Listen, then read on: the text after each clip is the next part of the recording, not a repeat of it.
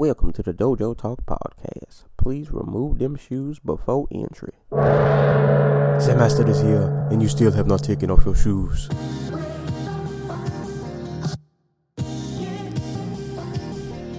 Yeah.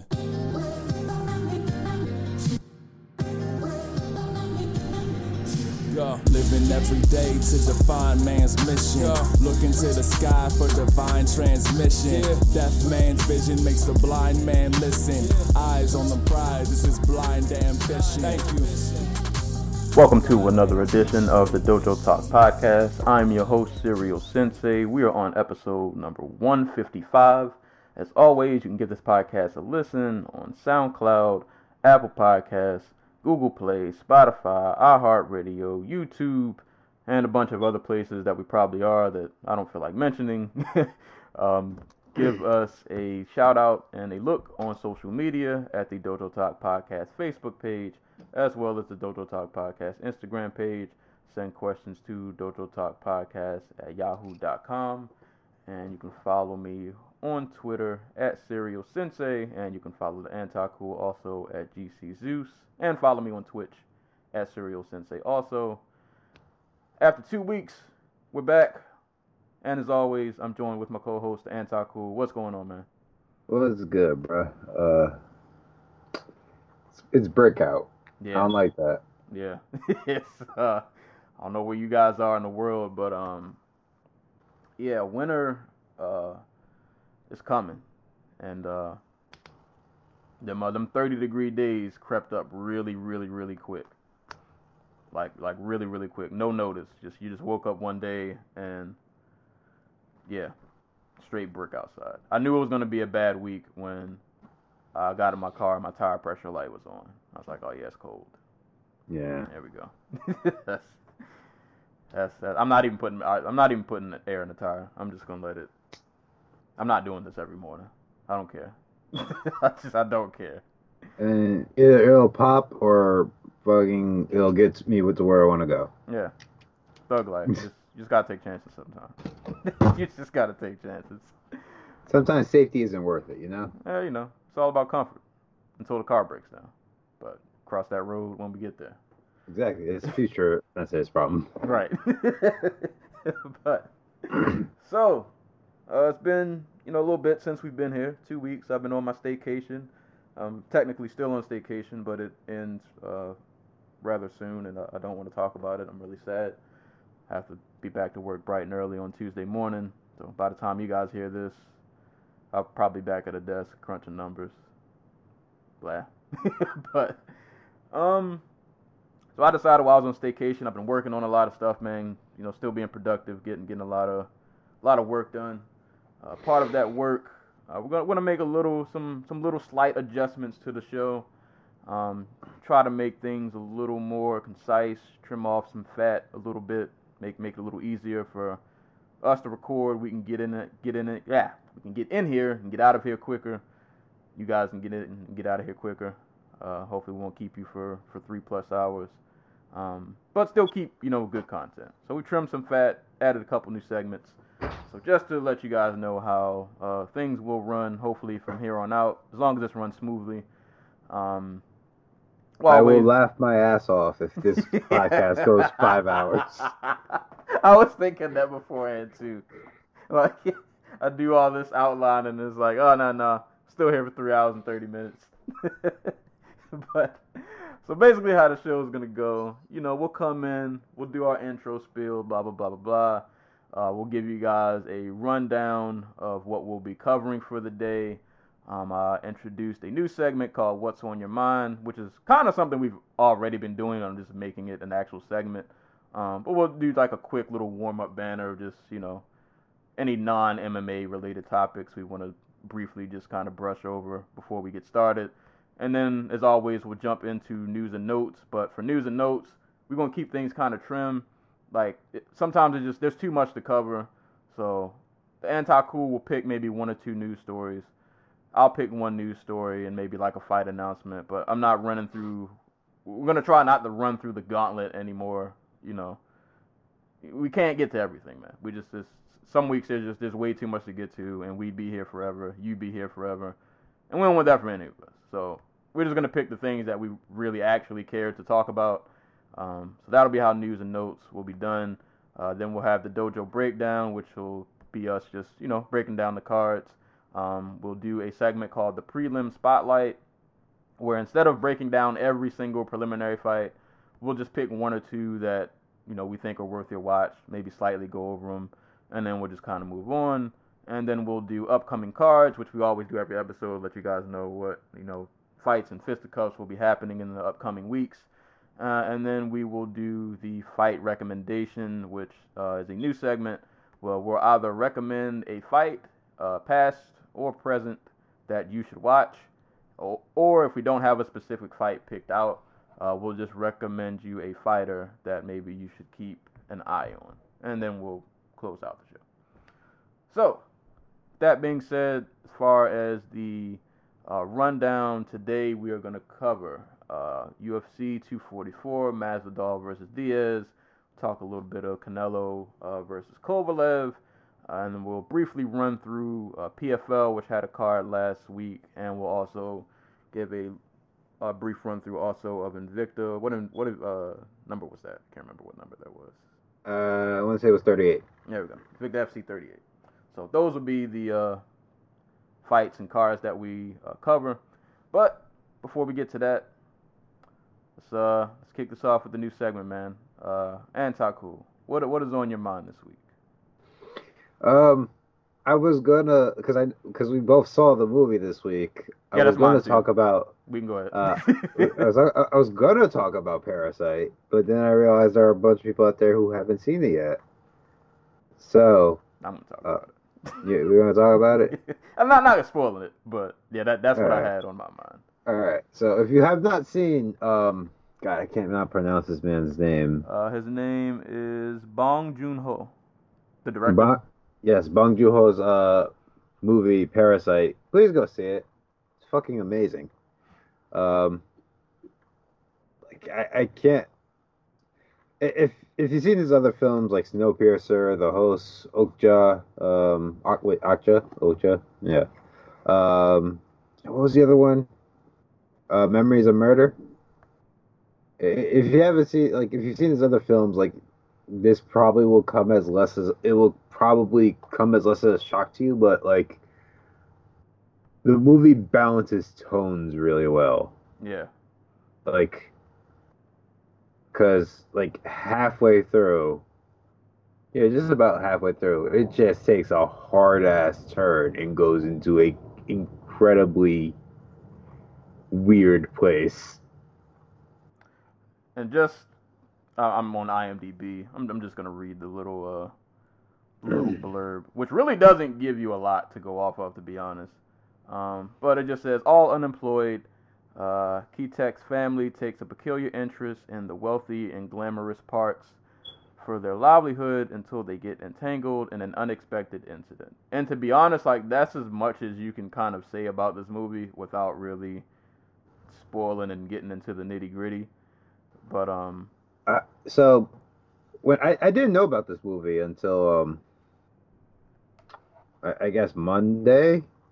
Because my friend, uh, he's an A M C A-list Stubbs member, whatever the hell it's called, and uh, he got us uh, tickets to see some unnamed twenty twenty summer action movie. Um, like, y- you know how sometimes they do, like, the promotional stuff where they'll release a movie before it's done with production? Like, right. They haven't even edited in all the C G I yet. But he forgot to sign us up. So we ended up seeing, like, he was like, oh, I want to see The Parasite. So we ended up seeing The Parasite the next day. Um, and the way he pitched the film to me, like, he, I, I don't think he had an idea what the, like, the, um, the theme was. Well, he was like, oh, it's a film about somebody who invades these other people's lives and becomes, like, leeches on them. Which, like, you, you, you, you mentioned that they're unemployed, like, which kind of rubbed me the wrong way. Where, okay, like, so, like, these poor people are just going to leech off of these, like, richer people, um and that's not really what it's about, strangely enough. um I mean, it kind of is, but it kind of is isn't. Yeah, it, it is, but it isn't. It isn't. The the I do like the phrasing that the title is Parasite, though. Yeah. Like you. Uh, yeah. You that, can't. Can't. It's it's very apt. Yeah. Yeah. Um. Like. Oof. It's it's really good. Like I guess all all, all I can really say is they, they list this in, in terms of genre as a comedy slash drama slash thriller, and it legit hits on all three of those points. It, it should be known it's a dark comedy. Yeah, yeah, yeah. And, like you won't. I don't think you get like you'll get that at first, but it is a dark comedy. I definitely laughed in the first half of the movie. Oh, dude, I, I laughed through the whole yeah, thing. That there was a lot of finessing. It was, yeah, but like there's a point in the movie where it takes a hard left turn, and then for me suddenly I was like, oh, this isn't funny anymore. It's getting real, like, like oh, like okay, I see, I see where we're going. It's it's really hard to go into detail about this movie without really spoiling it, but yeah, um, but I, it's a it is a recommendation. Go see yes. it. It's, it's definitely recommend. Go go watch it if it's in your local theater. If it ends up popping up on Netflix somewhere down the line, definitely give it a watch, man. That that movie is, it was really, really good. So that is Parasite, directed by Bong Joon-ho. Oh, and if you haven't seen uh, Snowpiercer, go watch Snowpiercer. Awesome movie. I've not seen Snowpiercer. Ah, it's so good. So, I'm really and, bad at seeing movies. Ending was kind of a little weird. I need to watch the end. I didn't really understand the ending, but the the movie itself was it was it was amazing. It was really good. But yeah, so the, I guess we both had the same uh, what's on your mind, because that's exactly what I wanted to talk about. Well, that, well I, I was going to talk about uh, HeboCon, but I can do that any week. Yeah, we'll, we'll see. We'll save that. Oh man, I meant to mention I went to it's it's so hard to come back this week because there's so much that's happened since the last time we recorded. I went to my first con a couple weeks ago. I spent a lot of money on comic books and I went broke, but it was a great time. But you know what? Show must go on. I'd be here all day talking about that. But, um, oh, real quick before we go to the news and notes, forgot, shout out to the listeners, man. Um, Tumblr folk, Twitter folk, wherever you are in the world, East Coast, West Coast, we appreciate you. Share, like, subscribe, do all that good stuff. Top listeners for the week, Canton, Georgia, number one, Portland, Oregon, number two, Mountain View, uh, ah, Mountain View, California, number three, Hue, Vietnam, number four. Number five, Ben, Ben, Ben, Ben, Bengaluru, India. Probably said that completely wrong, and they'll never come back, but I tried, I tried. Did people, like, did you just say Vietnam? Yeah, I don't know how they, I don't know what link you clicked on to get here, but, uh, you know, stick around. We we definitely want you here. Don't don't leave. Maybe they listen to like a one card. That might have been them. I feel like that'd be a Vietnamese listener would check out a one card. I don't know. But wherever you are, man, we appreciate you. Share with a coworker, friend, uh, family member. Holidays coming up. You can just play it at the uh, dinner table, and they'll probably kick you out. But that's that's fine. You know, it's all, it's all about spreading the good word. Um. So with that being said, move on to uh, news and notes for the week. And like I said, moving forward, not really going to run the gauntlet of news. Going to pick things that we actually care to talk about. And fight announcements will be lumped into this as well. Um, so I have two fight announcements and then two kind of quick F Y Is of news. Um, fight announcements that I'm pretty excited for that will be upcoming soon. Um, at U F C two forty-five, Jeff Neal versus Mike Perry, violence on violence, hands on hands. Definitely, definitely looking forward to that. And at U F C Washington, D C, uh, we'll have Rob Font versus Ricky Simon. Uh, another fight probably will be hands on hands. Uh, two fights that I envision probably won't need to go the distance. Um, there's some other fight announcements that I'm pretty sure I missed, but those are the two that really uh, kind of stuck out to me that I thought would be really dope. And uh, uh oh. not, not not to derail you real quick, but did did was Aldo, Moraes, and Faber Yan announced while we were on break? Mm, yeah, forgot about that. Yeah, those are going down at U F C two forty-five on the main card. So, oh, I mean, oh. sad. Those are sad boy fights for if you're a W E C fan. Like, I'm not gonna lie, part of me got hyped for Aldo Moraes until, like, I saw a picture of Aldo recently cutting the one thirty-five. I'm and like, he looked like T J trying to cut to one twenty-five. He, he looks like his soul is just about to leave his body from this weight cut. It, it does not look good, man. It does not look good. But, hey, man, I, I guess it is what it is. I'm just saying, should have went up a weight class. We could have tried this Pettis fight out. Maybe if he was not at, at like a catch weight or something. I don't know, man. Going down to thirty-five, probably not a good look. But it is what it is. Uh, as far as news, I just got two quick pieces of news. Uh, one that I didn't hear anybody uh, mention until I just randomly came across it. Uh, I'm not sure how much I'll watch this, but I thought it was just worth a mention. Uh, that the Dana White Contender Series is going to Asia in twenty twenty. Um, that huge um, performance center institute that they have over there in Shanghai is going to be the host. So, yeah, that was the plan all along. Yeah, uh, continuing that break into the Asian market, uh, which is kind of interesting considering a lot of stuff been going on in China lately in other sports that ain't been so well. I'm re- I really like it won't happen because like M- like for whatever reason M M A seems to only attract like gym rats, not gym rats. Um, like yeah, yeah, gym rats. Like people who like literally outside of fighting they don't really do much else, or if they do, they're like Colby Covington. Yeah. But I'm really waiting for someone to be like free Taiwan or free Hong Kong on the uh, like on Twitter and see what happens. Uh, Dana White probably get him out of there. It depends on who it is. Like, problem is, I don't think anybody with any type of cachet cares even a little bit.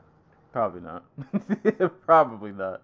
But I just thought that was interesting to note because we've been talking about that for a while now on this podcast about the U F C, you know, trying to break into the Chinese market and uh, they finally have a champion. Yeah. Yep, you got a champion. You got an institute over there. And now you got this Contender Series, which I'm pretty sure will turn out some, some talent. So, and, I mean, it's in China. Like, bless Excuse me. Thank you. If you're in China, they're going to have a never-ending pool, probably, of fighters to pull from with all those people over there. So, just just keep an eye out on that. Um, and the last piece of news, something that made me smile yesterday. L F A, man, they're finally back. They have a broadcast deal. They'll be on U F C Fight Pass. Uh, this is pretty much effective immediately. So their last two cards of the year, which will be L F A seventy-eight and seventy-nine, um, you will be able to watch on Fight Pass. To me, this made sense, pretty much considering that most most of the, the champs in L F A at some point end up getting the U F C call, albeit they, they give them the short notice setup. But they make it there regardless. It's, it's almost kind of like a, a feeder league. And even if they don't go to the U F C... Um, Some of them might end up in Bellator, like uh, Jason Jackson, who was on the last uh, Bellator card, who had a really good fight against Ed Ruth that you guys should watch. Um, but no, I, I thought this just, just made sense. And for Fight Pass, since it's kind of crazy, it's U F C Fight Pass, but like all the U F C stuff people really want to see is on E S P N Plus. But if you have Fight Pass, I think it's a really solid addition. L F A does turn out pretty consistently quality cards and pretty high volume, so... If you have Fight Pass, I would definitely recommend uh, giving L F A a look. So uh, that's all I got for news. Uh, I don't know if you had any news uh, you wanted to share. Um, but two things, uh, both really, really sad. Um, uh, uh, Walt Harris. Um, oh, yes, Walt Harris will not be fighting Overeem in D C because uh, real life um, got real, real. Um, scary. Um, Walt Harris's uh, stepdaughter, Aria Blanchard, is missing. Um, she's been missing for ooh, a little over a week now. Um, uh, I want to say she went missing on the twenty-fourth of October. Um, if you're in the Auburn uh, area in Alabama um, and you have any information, please contact uh, the Auburn Police at three three four, five oh one, three one four zero. Um, I believe they found her car, but they did not find her. Yeah. Yeah, it was damaged and everything. So, um, if you have any information, you know, please reach out. Um, you can also email uh, Walt Harris directly at find. Oh, I'm sorry, Aria Blanchard at gmail dot com. That's find A N I A H Blanchard B L A N C H A R D at gmail dot com. So um, there's that. And of course, um, other tragic news, because it's going to be combat sports without tragedy. Uh, uh, Patrick Day, uh, local dude, actually. I want to say he's from Long Island, um, or Staten Island, one of the two. He, he's from New York. Um, uh, he passed away. Um, what was this? This is the eighteenth. Um, yeah, and for the, listeners, if you don't know why we're talking about this now, this. We went hiatus for two weeks, and this happened, I think, like the day after. Yeah, our last episode came out. Um, yep. Patrick Day, uh, twenty-seven, died Wednesday after suffering a traumatic brain injury Saturday night after being knocked out during a fight in Chicago. Um, he was twenty-seven years old. Uh, he was taken to the hospital that night in extremely critical condition after being knocked out by Charles Conwell in the tenth round of their U S B A's for welterweight title fight. Um, he was taken to Northwestern Memorial Hospital and underwent emergent surgery. He lapsed into a coma and never regained consciousness. Um, yeah, it's tragic. Um, I believe this is the third boxer this year to die in the United States. Yeah. Yeah. Rough, man. It's really, really... It's... Really, really rough, man. Gotta feel for the guy who, like, I gotta imagine if you're on the opposite end, like, you were the guy who landed the K O blow. Like, I mean, we'll talk about a guy later who killed another man in the ring, um, and uh, and Sergey Kovalev, and like, and from what I read about Kovalev, it actually does still eat at him, like, a lot. Which, if you know Kovalev, it um, it he kind of seems like the guy who could, like, pass it off as, like, you know, I was just doing my job, and, you know, it, it's a it's a thing that happens, like, right. But like it, uh, apparently, according to people close to him, it still eats at him. I can imagine, man. Like, you, I mean, obviously, you, you kind of know the risk of, of course, when you go in there, but you never really expect it to happen. It's kind of one of those things. It's like you. You know it's a possibility, but you're probably think, oh, this, it'll never be me. Like, yeah, like, you, how, how many sparring sessions and amateur fights and pro fights have you been through in your life where you're like, you know what, I I got beat up, but like, I was still, you know, able to get up on my own the next day and do whatever, but, like, it really only takes one bad fall, man. Yeah. One bad punch, and the way Day fell, it was, it, it, it, it, like, you just knew something was wrong almost instantly. Um, Rest in peace, Patrick Day, man. Yeah, that's that's that's a, oof, that's rough, man. Never that that'll never be easy to watch or easy to hear about. Like, you really feel for, especially a guy so young, like that. Yeah, really, really unfortunate, man. Um, you know, and um. Uh, you know, thoughts and prayers for his family, um, to Conwell, who I can't imagine what he's mentally putting himself through right now. Um, yeah, uh, and I like I like we're kind of, I don't know, like, we're probably going to be talking a little bit more about this later with the way that the main event for U F C two forty-four ended. Um, and Is uh, yeah, yeah. Well, it's uh, news and notes for the week.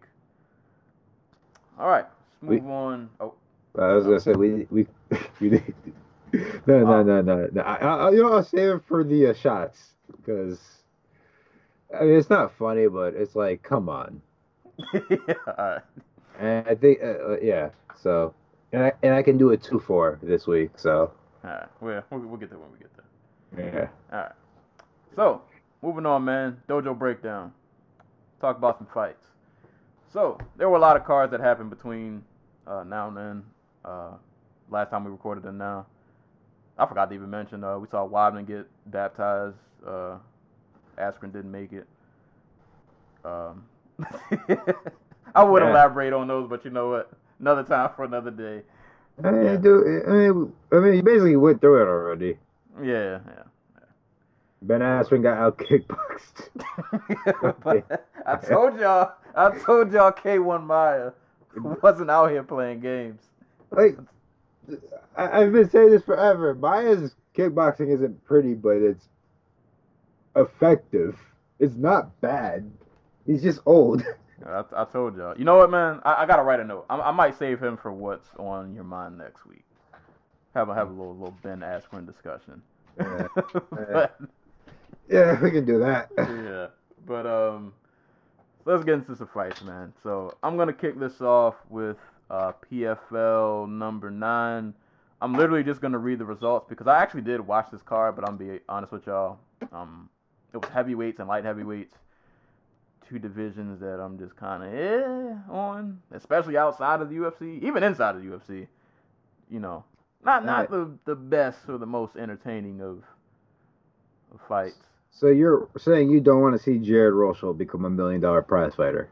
I don't, but it's probably going to happen. So, speaking of uh, your, your finals, uh, the gentleman who will be moving on to compete at, I don't know, uh, is it a New Year's event? I don't remember when it's happening. It's happening on uh, New Year's Eve there in New York because... You know what? I'm going to try to go this year. Fuck it. I'm going to just go stand outside of Madison Square Garden and ask somebody for, like, a ticket voucher or something. You watch Jared Rosholt just lay on somebody. Oh, hell yeah. And get the million-dollar bag. That's Jesus how I want to ring in my new year, watching Jared Rosholt. God, man. Like, every time he took Tiller down, I was just like, ugh. Like, somebody get this guy. You know what, man? And I, I don't really know him. I don't pay attention to him outside of fight. He's probably like the nicest dude, but it's like Jesus Christ, he is, he is not fun to watch, and and and in any sense of the word. I will say, Ali is is is Isaev, the other dude in the final. He's pretty. He's he has his moments. He's, he's not. Decent. Yeah, dude's out here hitting jump, spinning back kicks, and knocking people out with them. So like, he has to be. Won't work if he's on his back, but. Mm-hmm. Yeah, we'll cross that bridge when we get there. But the finals for the uh, P F L heavyweight tournament is Ali Isaev versus Jared Rosholt, uh, and then for the two oh five finals, uh, former U F C uh, prospect at one point, Jordan Johnson. He'll be in the finals against Emiliano Sordi. Wait, so, I just uh, remembered something. Uh, Ali's a former Olympic wrestler. Really? Yes. All right, Ali, man. So you got we, you got one job, bro. Both. Yeah, you got one job, bro. You gotta get this man out of here. But those are your finals for the uh, for P F L, and also, man, shout out to uh, Kelvin Tiller. It's always a rough night when you lose your first fight. Uh, he lost to uh, Isaev earlier in the night, and then I want to say somebody else had gotten injured uh, and couldn't continue. So he was able to come back up. And they gave him a second chance against Rosholt. But did he retire in between fights? Like it, what's his name did? No, no, I don't think I don't think he did. that that would suck. That, that would suck. That's the worst. Shout out to Chris Curtis, man. They did that man wrong. That was that is how you retire and they're like, nah, bro. You got they just throw you the gloves again, like, nah, you gotta get back in there. It's like, man, I just I just I just took so much time crafting this speech.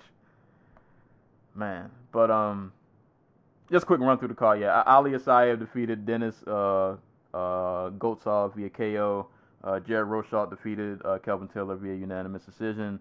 Uh, Emiliano Sordi defeated Bozgit Atayev via rear naked choke, and Jordan Johnson defeated Rashid Yusupov uh, via unanimous decision. Also on the card, you had Francimar Bar- uh, Barroso uh, defeating Alex Nicholson via unanimous decision. Uh, there was a Satoshi Ishii sighting, but he lost to Dennis Goltsov in like that first round. Um, what else was on this card? I mean, that was pretty much all. All the fights probably worth mentioning. Um, I, like I said, I, I watched this card, but it was a while ago. I kind of don't remember it, and it's two oh five is a heavyweight. Mic check, mic check, mic check. Okay, we're back. Um, sorry guys, technology does weird things sometimes. My and, internet literally just decided it wanted to take a fifteen minute break. Yeah, he it, it wanted to go smoke. Yeah, yeah, yeah. He had to go to a little smoke box outside. Uh, but it's good. We're back. Uh, so that was P F L. um, moving on, um, I'll let you cover the Invicta card, which was awesome, but I don't remember it. But I just remember there were a lot of good fights, a lot of good, a lot of good times.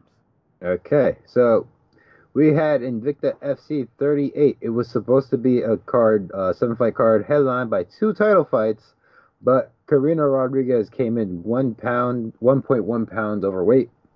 Uh, you know. For her title shot, so not a good look. But it was still a fun card top to bottom. Um, started from the top, we had Kaneko Murata versus Emily Ducote, Ducote, Ducote, Ducote, Ducote. Um, for the strawweight title, um, the vacant strawweight title, I believe, because uh, what's her face got signed to the U F C, Brianna Van Buren. Um, Murata ended up taking a split decision in a fight that was primarily her taking Ducote down and then Ducote fighting for arm bars from inside their uh, from on, off her back. Um, we had Vanessa Porto, who went ahead with the fight in the co-main event. But it was a three-rounder, uh, take a unanimous decision win over Karina Rodriguez in a really good fight. If there's one fight off this card you should watch, it should be that one. Uh, Mallory Martin took a wide decision over Cynthia Arceo. I want to say one of the cards was like thirty twenty-four. Yeah. Yeah, no, it was not a, it was not a good night for Arceo. Um, Shanna Young, uh, the Shanimal, she took a decision over Maiju Suitama. Uh, Suitama actually got out in front in the first round, got her da- uh, got Young down, but um, tired herself out apparently, and then proceeded to get her ass beat for the over the last two uh, rounds in the fight. Uh, Lisa Verzosa took a decision over Carrie Kennison in a fight that I don't really remember. Um, Autumn Norden took a decision over uh, the returning Shyana Rincon or Yaya Rincon. Um, this was actually a really good one. Um, I Norton was zero and one heading into this fight, so I didn't give her much of a not not much of a shot, but like I wasn't really looking for her like that. And she came out and she put a whooping on Rincon. Um, and then the last fight on the card, we had Tanisha Tennant versus Serena De Jesus, and Tennant took a decision. Um, unanimous. Um, it, it was a pretty fun opening scrap. They they were they were throwing down. So uh, yeah, that was Invicta. It was a, don't let the decisions fool you. It was actually a really good card with a lot of competitive fights. Um, that, like the only one that wasn't competitive was uh, Norton Rincon and Martin Arceo, yeah. And those were fun in their own ways. Uh, and I would say about even though a lot of the fights went to decision. Pretty much in every fight, somebody got dropped. Like, yeah, that was, basically. That was my takeaway from the top, the little bit I remember of that card. Like, in every fight, somebody caught some hands and got put down and had to yeah. claw their way back in the fight. Or Tennant dropped De Jesus. Norton, I don't know if she dropped Rincon, but she had Rincon on, like, skates multiple times and just, like, going Brock Lesnar mode where like Cain Velasquez tagged him and Brock shot for a takedown and it proceed, got like missed and proceeded to just spin around the cage like a wild man. A little bit of that. Um, yeah, it was, it was a fun card. Um, I'm happy Murata um, is now the uh, Invicta strawweight champion. Um, the U F C can't snatch her from Invicta because she signed to Ryzen, so that's funny. Um, So there, there's not going to be another Brianna Van Buren situation where they just snatch the champion and Invicta doesn't have a champ anymore until somebody beats her. Um, and Vanessa, I, I, I wouldn't be mad if they ran back Vanessa Porto, Karina Rodriguez, because that was a really fun fight. Um, Rodriguez uh, showed um, some some damaging like striking from distance, but like Porto did a good job with like her hooks to. Um, her big swinging hooks to, like, fence wrestling and takedown. So that, that that was neat. It was a fun card. Just sucks because as good as her performance was, like, man, you had to miss weight. You had like, to miss weight. Like, if this fight had two more rounds, you might have won. If, you know, um, like, I, I wouldn't be mad if they decided to just run back a rematch just for the sake of it. But, yeah, I, I don't think that's how, uh, what's her face? Uh, Shannon Knapp wants to run her organization, so. No, it wouldn't surprise me. Yeah, she's actually not really, a, now she said that, not really a lot of, like, trilogies and stuff in Invicta. Well, that's because nowadays, if you have, like, one or two title defenses, like, you, you're getting called on short notice to go to the U F C, so. That is true, yeah. Okay, like. Yeah, they got they got Brianna out of there quick. Mm-hmm. they they snatched Brianna up, no questions asked. That is that is true. They probably don't even have time to do trilogies. Yeah, like I, I'm sure Knapp would love to have these women around for like three or four or five years, but like that's just not realistic. The U F C schedule is what it is, and that means everybody in the regional scene has to be prepared for a phone call whenever the U F C feels fit. Hey, you uh, want to fight on Tuesday? I know it's a Monday night. Hey, I mean, they've done it before. Yeah, man. You gotta, you gotta be ready. You came home from that training session Monday night, and by Tuesday at six o'clock, you're on a prelim somewhere in uh, Thackerville. Oh, this is not. But uh, U F C ain't going to Bellator country. There are some hardcore Bellator fans in Thackerville. They are. The Windstar Resort and Casino can only handle so much. Shout out to Thackerville. Oh, man. The pinnacle of, of M M A cities. They're better the, than New York. The Mecca. The real Mecca. Yeah. The underground Mecca. Yeah, man. They're better than New York. They have a better... I hate New York right now. Y'all are on. Y'all are on some... We'll get to y'all later, man. M M A should have never became legal there. It was a sign.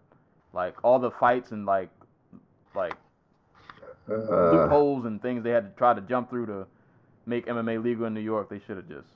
Yeah, like, out, man. I, yeah, I, I'm not going to say I'm going to be more lenient on New York, but, like, yeah... Uh, y'all are trash. I'm not going to be lenient on New York. Y'all are trash. But, like, New York got sued for, like, twenty-two million dollars right before M M A became legal because of the, um... because of Magomed uh, Abdusalam, Abdusalamov situation with Mike Perez. Do you remember that? Nah. Um, the dude who got like who went to war. Uh, it was a heavyweight fight um, between two heavyweight prospects, and the dude went to war, and um, he is now in a wheelchair, like a motorized wheelchair, and Ooh. He can't move his body. And he sued the state of New York for uh, like twenty-two million dollars and won. So that, that as much as anything else, probably has to do with the with all the funkiness that goes on in New York. Mm. Not to mention, a New York fighter died earlier this week. Mind you, it was in Chicago, but still, like the the, the New York Athletic State uh, Athletic Commission knows who Patrick Day is. Is my point. Well, we'll, we'll get to New York later. I ain't, I ain't mean to go on that tirade. No. We'll get to y'all later. Y'all, y'all, y'all got it coming. But before we get to that, man, let's, uh, let's talk some boxing. Big fight went down last night. Um, if you were a boxing fan, you were forced to wait. Uh, what? Two? It was like an hour and a half, two hours. I don't know how long it was. Like they, they, they had to wait until the end of um of Masvidal Diaz before they started the fight in the arena. From what I heard from um. Uh, who was posting on Twitter? I think it was Andreas Hill was uh, posting that, like, yeah, people were people were just getting drunk watching the Diaz-Masvidal fight.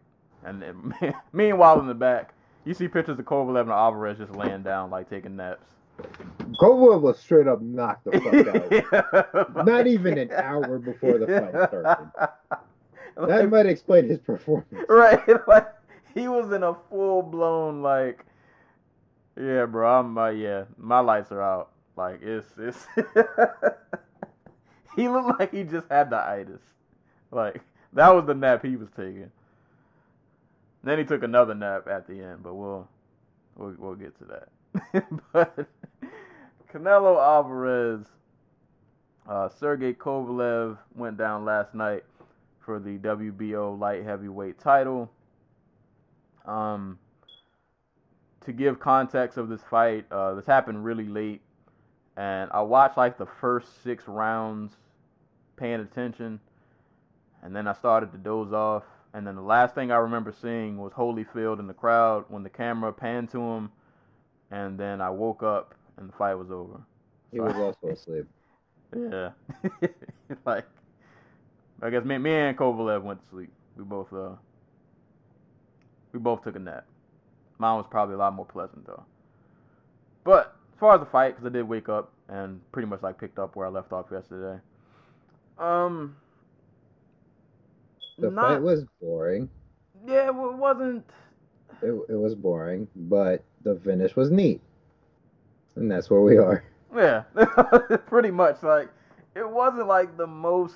It was one of those fights that was like, all right, this is cool, but like, there's no like umph here. Like, this doesn't. It's supposed to be a big fight, but it doesn't feel like it's a big. So like, this is something like I felt with like Canelo's fights outside of like the Cotto and the um. The, the the the Golovkin fights, like it his like his entire style is like defense based, and as a result, like, oops, thanks Stokes. Uh, um, like a lot of his style involves nullifying his opponent's um offense, and like. He's a guy who takes rounds off. So it kind of feels like like the energy that you would have for like a big fight, like it, it kind of feels like it's sucked out because like Canelo's not like Mayweather where he's like the heel that everybody wants to see him get knocked out, though I'm sure there are plenty of people who don't like Canelo. As a matter of fact, there are plenty of people who were complaining last night about Canelo delaying this fight, even though I don't think it was his decision. Um He seemed really angry about it, actually, if you saw him pacing in the back. But, um... what was I going with this? Oh, um, yeah, no, like, like his entire... His entire thing is about slowing down the fight. And, like, maybe not in, like, the way where, like, uh, I don't know, like a Lyoto Machida. But in a way that where he controls the pace, and he, like, Canelo's not going to push, like, a rabid pace. He's not um, Errol Spence. Like, dude's gonna take his time and pick you apart. So, like, I think I think that contributes to it a lot. Like, I felt that way like against Jen uh, when he was fighting Jacobs, and it was really on display here as he casually marched forward for like ten rounds without, well, basically pitter pattering Kovalev. Yeah. The- I spent a lot of this fight waiting for, like, a moment, and it was sad because I fell asleep and missed the moment in real time. I had to catch the replay. But, like, yeah, like, a, a lot of this fight, it it was pretty much the same almost almost every round. Like, Kovalev had a pretty consistent jab, you know, jab-jab combination here and there. Canelo kind of just waiting for counters to land his power shots. And it was just kind of a lot of that, like, touch, touch, touch, combination, jab, jab, combination, power shot counter, power shot counter, touch, touch, touch from Kovalev, power shot counter. But it, it was like, it wasn't, I was waiting for some oomph. Like, there was just nothing, like, nothing. Well, like, I had Kovalev ahead at the knockout, like, at one point, I think I had it like six to three, but um, like he never looked comfortable. Like, he is used to um, not dictating pace, but like he like he is used to being able to just play his feet and throw that jab and get people to respect him. And because of Canelo's guard and ability to slip punches and counter with, like, he, I think that's what it was. Like, early in the fight, Canelo did tag him with a really hard shot to the body. And he, he would continue to pepper him from there, but like I think Kovalev was afraid to plant his feet in fear of Canelo throwing up something wicked to the body. And that actually ended up paying off for Canelo because friggin' like the, the stoppage was caused because Kovalev was guarding to the body and ended up getting drilled in the side of the head by a hook. That's the that's the punch that wobbled him. Yeah, I'll say, yeah, Kovalev really throughout the entire fight, and I'm pretty sure they even mentioned this on commentary, like, I was waiting for him to, like, just showcase a little bit of power, because I know he's got it, but he never really stood, like, really firm and just planted his feet and just, like, threw. And if he did, he got countered with, you know, Canelo was landing, Canelo was landing the, the shots that had, like, the thud on him, like... Good.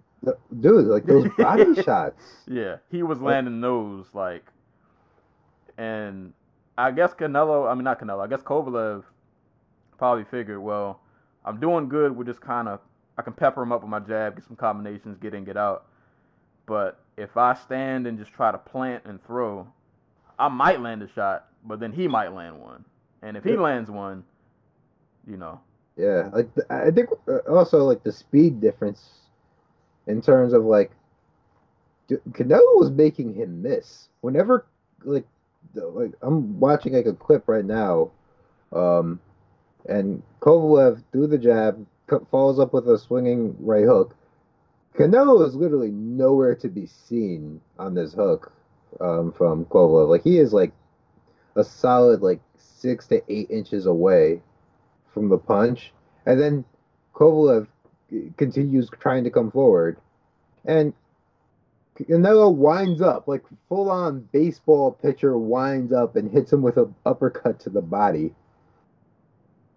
And you could, like, body shots are the thing called, like, Andre Ward showed that Kovalev is just, like, really susceptible to body shots in both their fights, and it was on full display here, because it really looked like Uh, Kovalev just did not want anything to do with the body shots from Canelo. And probably at, uh, I forgot how old, Kovalev's what, like thirty-six, thirty-seven? thirty-six, thirty-seven, yeah. Probably those body shots got a little extra sting when you're a little older. Yeah, it, yeah, yeah, absolutely, uh, absolutely. But boy, that, uh, that knockout. Yeek, yikes, yikes. It's like you, I think, I guess it just goes to show you don't need a lot of um. When you're pressuring, you don't need a lot of volume. You just need to make the dude miss and just hit him where it hurts. Because God, like, like I, I'm saying, like Canelo did not do much in this fight, but when he chose to like throw punches to the body, like it works. It worked because friggin' did shut Kovalev down from planting his feet and trying to throw anything hard. Well, that, that left, that first left hook right before the finish, like, just the way Kovalev just kind of stepped back, and it was like his body was slowly leaving him. Dude, like, like, oh, he's he's about to take the plunge. Th- that that body, uh, that left hook that uh, that Canelo lands, that looks like it's like he drops levels to make it look like it's going to be a body shot, and then comes right around the guard with it. That's some slick-ass shit, man. Like, and then, uh, oh, God, the, um, using, uh, his, like, because uh, right before that, um, he throws, he hits him with a left hook, right hook combination. Kovalev tries to, um, after the left hook, Kovalev tries to close distance. Canelo uses that arm to brace against uh, his neck, push off, and then followed up with that right hook. That dude is really good. And it was, it was one of those combinations that, like, I knew it was over when that first hook landed. Mm. When your feet, when your feet do the little, like the, I don't even know what to call it. The when dance. You get the happy feet. Yeah. When you get happy feet, it's, it's over. You're out of there. And then he, he followed up, I think, with a right, and then put his put his face between the ropes. And you just kind of knew the way he fell, like, yeah, he's not getting back up. He's not getting back up at all. And that's kind of wild. Like the, the fight, like you said, it wasn't it wasn't a whole lot going on. It wasn't the most exciting fight, but a, a lot of times, regardless of the combat sport, it's just it's capitalizing on moments. Like it just it just takes one little split second, one thing to go right, and that can be the difference. It should like Canelo just knocked out a man two weight classes above him. Granted, I think Canelo is probably a big middleweight, but still. It says it says a lot that he moved up two weight classes to fight the bigger guy. But it seemed like every time they exchanged, Canelo's punches were the ones that you kind of winced at. Like, ooh, like that was, you know. His yeah. were the ones that kind of had this thing. As for Kovalev, it was just kind of like, all right, you're tagging him, but it's not like, at no point do I think you're going to knock him out or even like stun him. Like you're just kind of, kind of peppering him up here and there.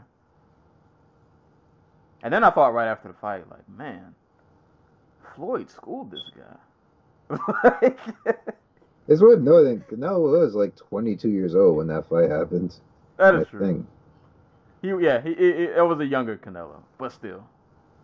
Put up for me. He's twenty-nine Floyd, Floyd, now. That fight happened in when? twenty thirteen, so that's like six years ago. Nah. So he was definitely a younger, a younger Canelo. Yeah.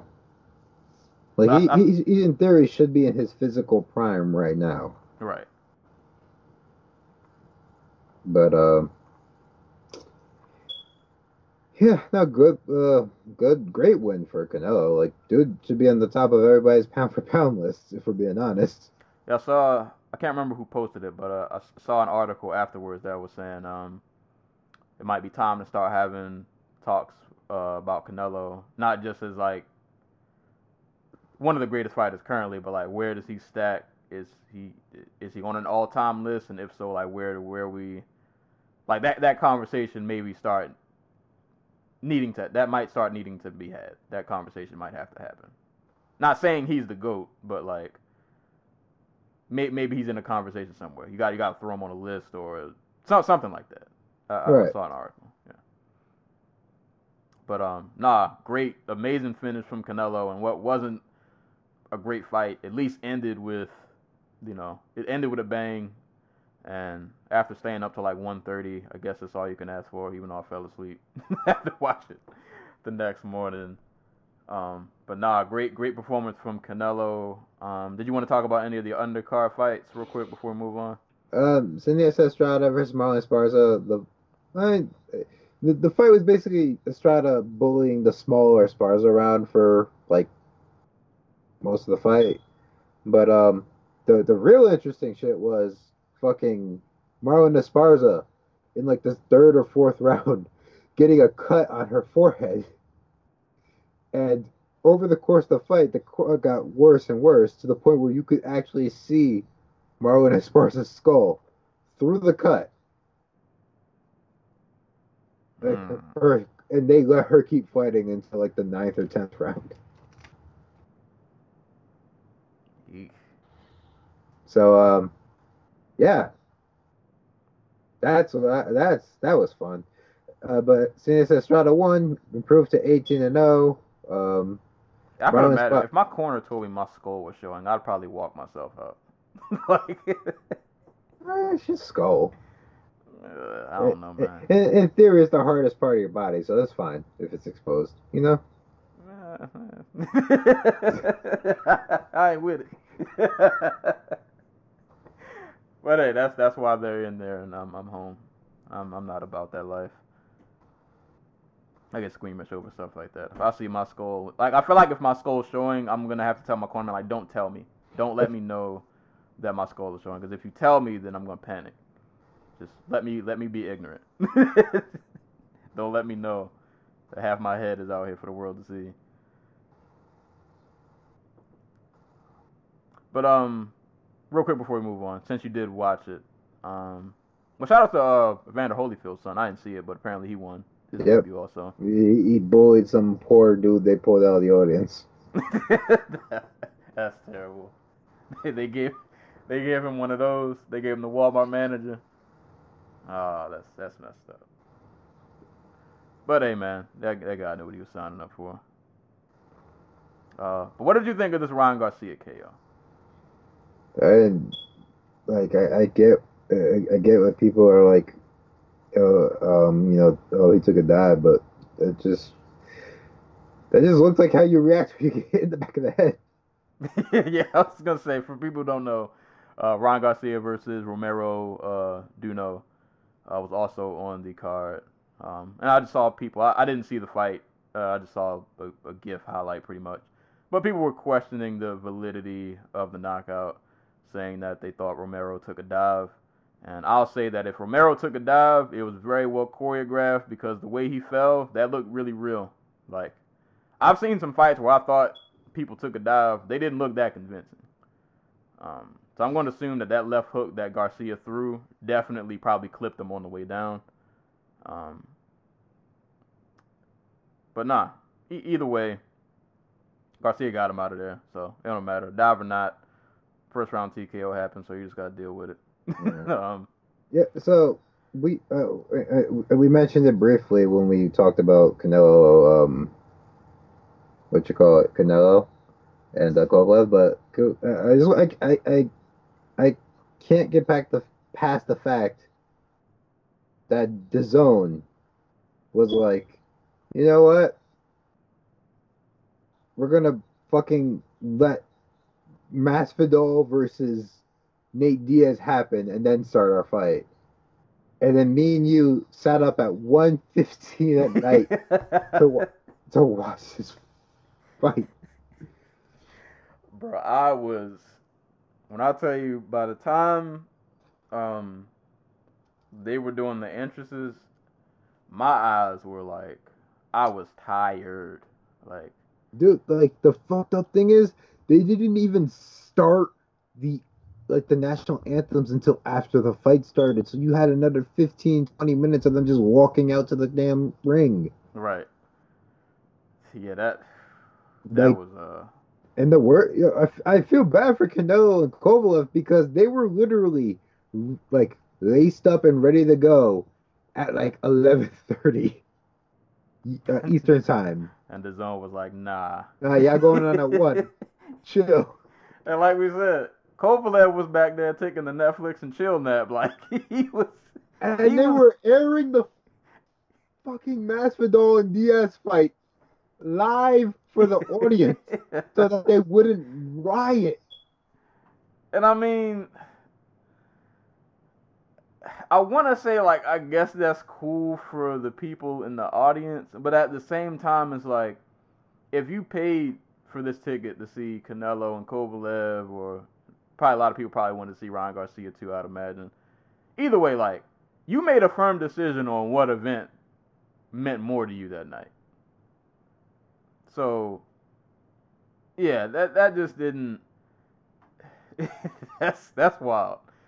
That is crazy. Yeah, the zone had us up to way past the... Uh, hey, the apparently o- it freaking worked, because after the Masvidal-Diaz fight... um. According to Mike Coppinger of The Athletic, um, DAZN reported that their demand for uh, their their subscription numbers went way up. Though that could easily just be, we were right with our decision, fuck you guys. Not so much based in fact. Right. Yeah, that that's... And you gotta think, like, you spend all this time, like, you're warming up in the back, you're getting loose, like, you're feeling good. And then they're like, oh, yeah, nah, two more hours. And it's like, bruh, you just, all my momentum, like the little high that I had going, you just completely just, yeah. Combat sports, man, the gift, the gift that just keeps on, it just keeps on keeping on. it just, it just keeps on keeping on. But, man, speaking of, let's move on. Main event of the evening, U F C two forty-four, Masvidal versus Diaz for the uh, B M F title. Real title. Yeah. Had The Rock come out. Whole, it was a whole, whole situation, whole, you know, it was an event. It was, uh, it was definitely an event. And I'll say, before we even get uh, to the fights, I'll just say overall, man, I, I this was this was fun. It it really sucks the way this ended, because I was on such a high pretty much watching this entire card, and then it it's like you were watching like a really great Netflix show, and then the last episode they just kind of like, I never watched The Sopranos, but I remember people saying like the ending they just kind of cut to black. This this is what that felt like. Like, you gave me this great product ninety-nine point nine percent of the way through, and then you completely botched the landing. Like, you just, you just couldn't stick the landing. Again, I think this is the state of New York just covering their own ass. Um, which is all the more reason they should have the rematch in Vegas, though Dana White's come out and said that they're not doing a rematch, though. I, I think he, he also said they weren't going to do the fucking fight in the first place, so who knows? But, um, yeah, no, um, uh, it does kind of feel weird because the fight was just about to get interesting, or it looked like it was about to get inter- interesting because it seemed like Masvidal was maybe not tired, but slowing down a bit. Um, and Nate. Well, Nate can fight hard for five rounds, even if he's tired. Um, uh, like, I think the like so we're maybe it's because we've seen him fight so much at like one fifty-five. Um, but I think the one thing Masvidal doesn't get enough credit for is that he is really freaking athletic.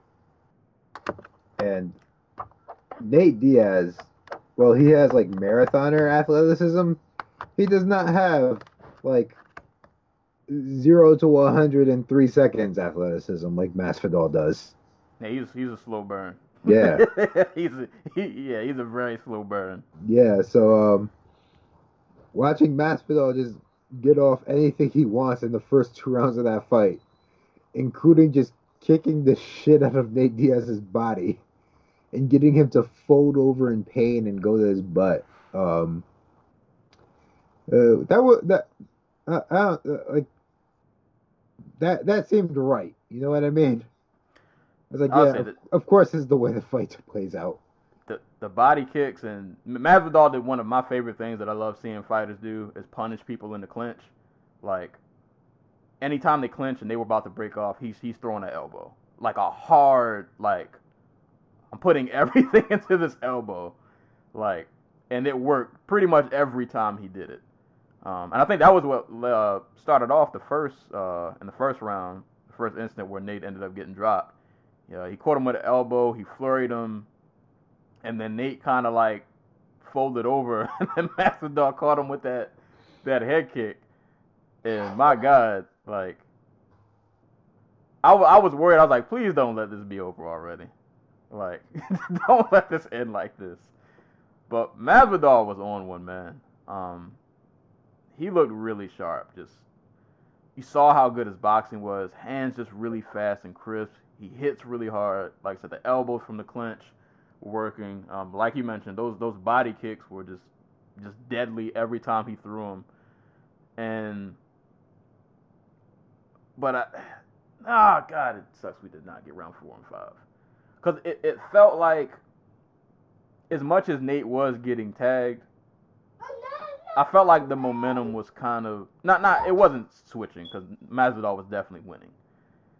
But it, it did seem like, to me, in that third round, Nate's combinations were starting to land a bit more. And even though he was getting tagged, you saw him starting to let loose his combinations a little bit.